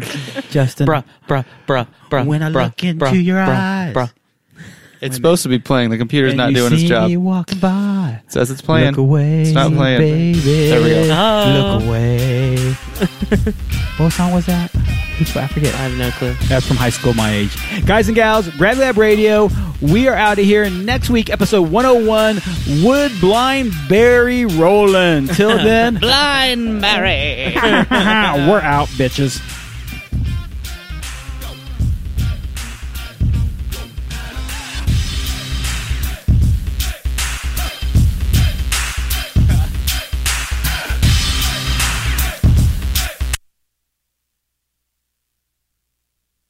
If you're still listening, I killed the music on accident.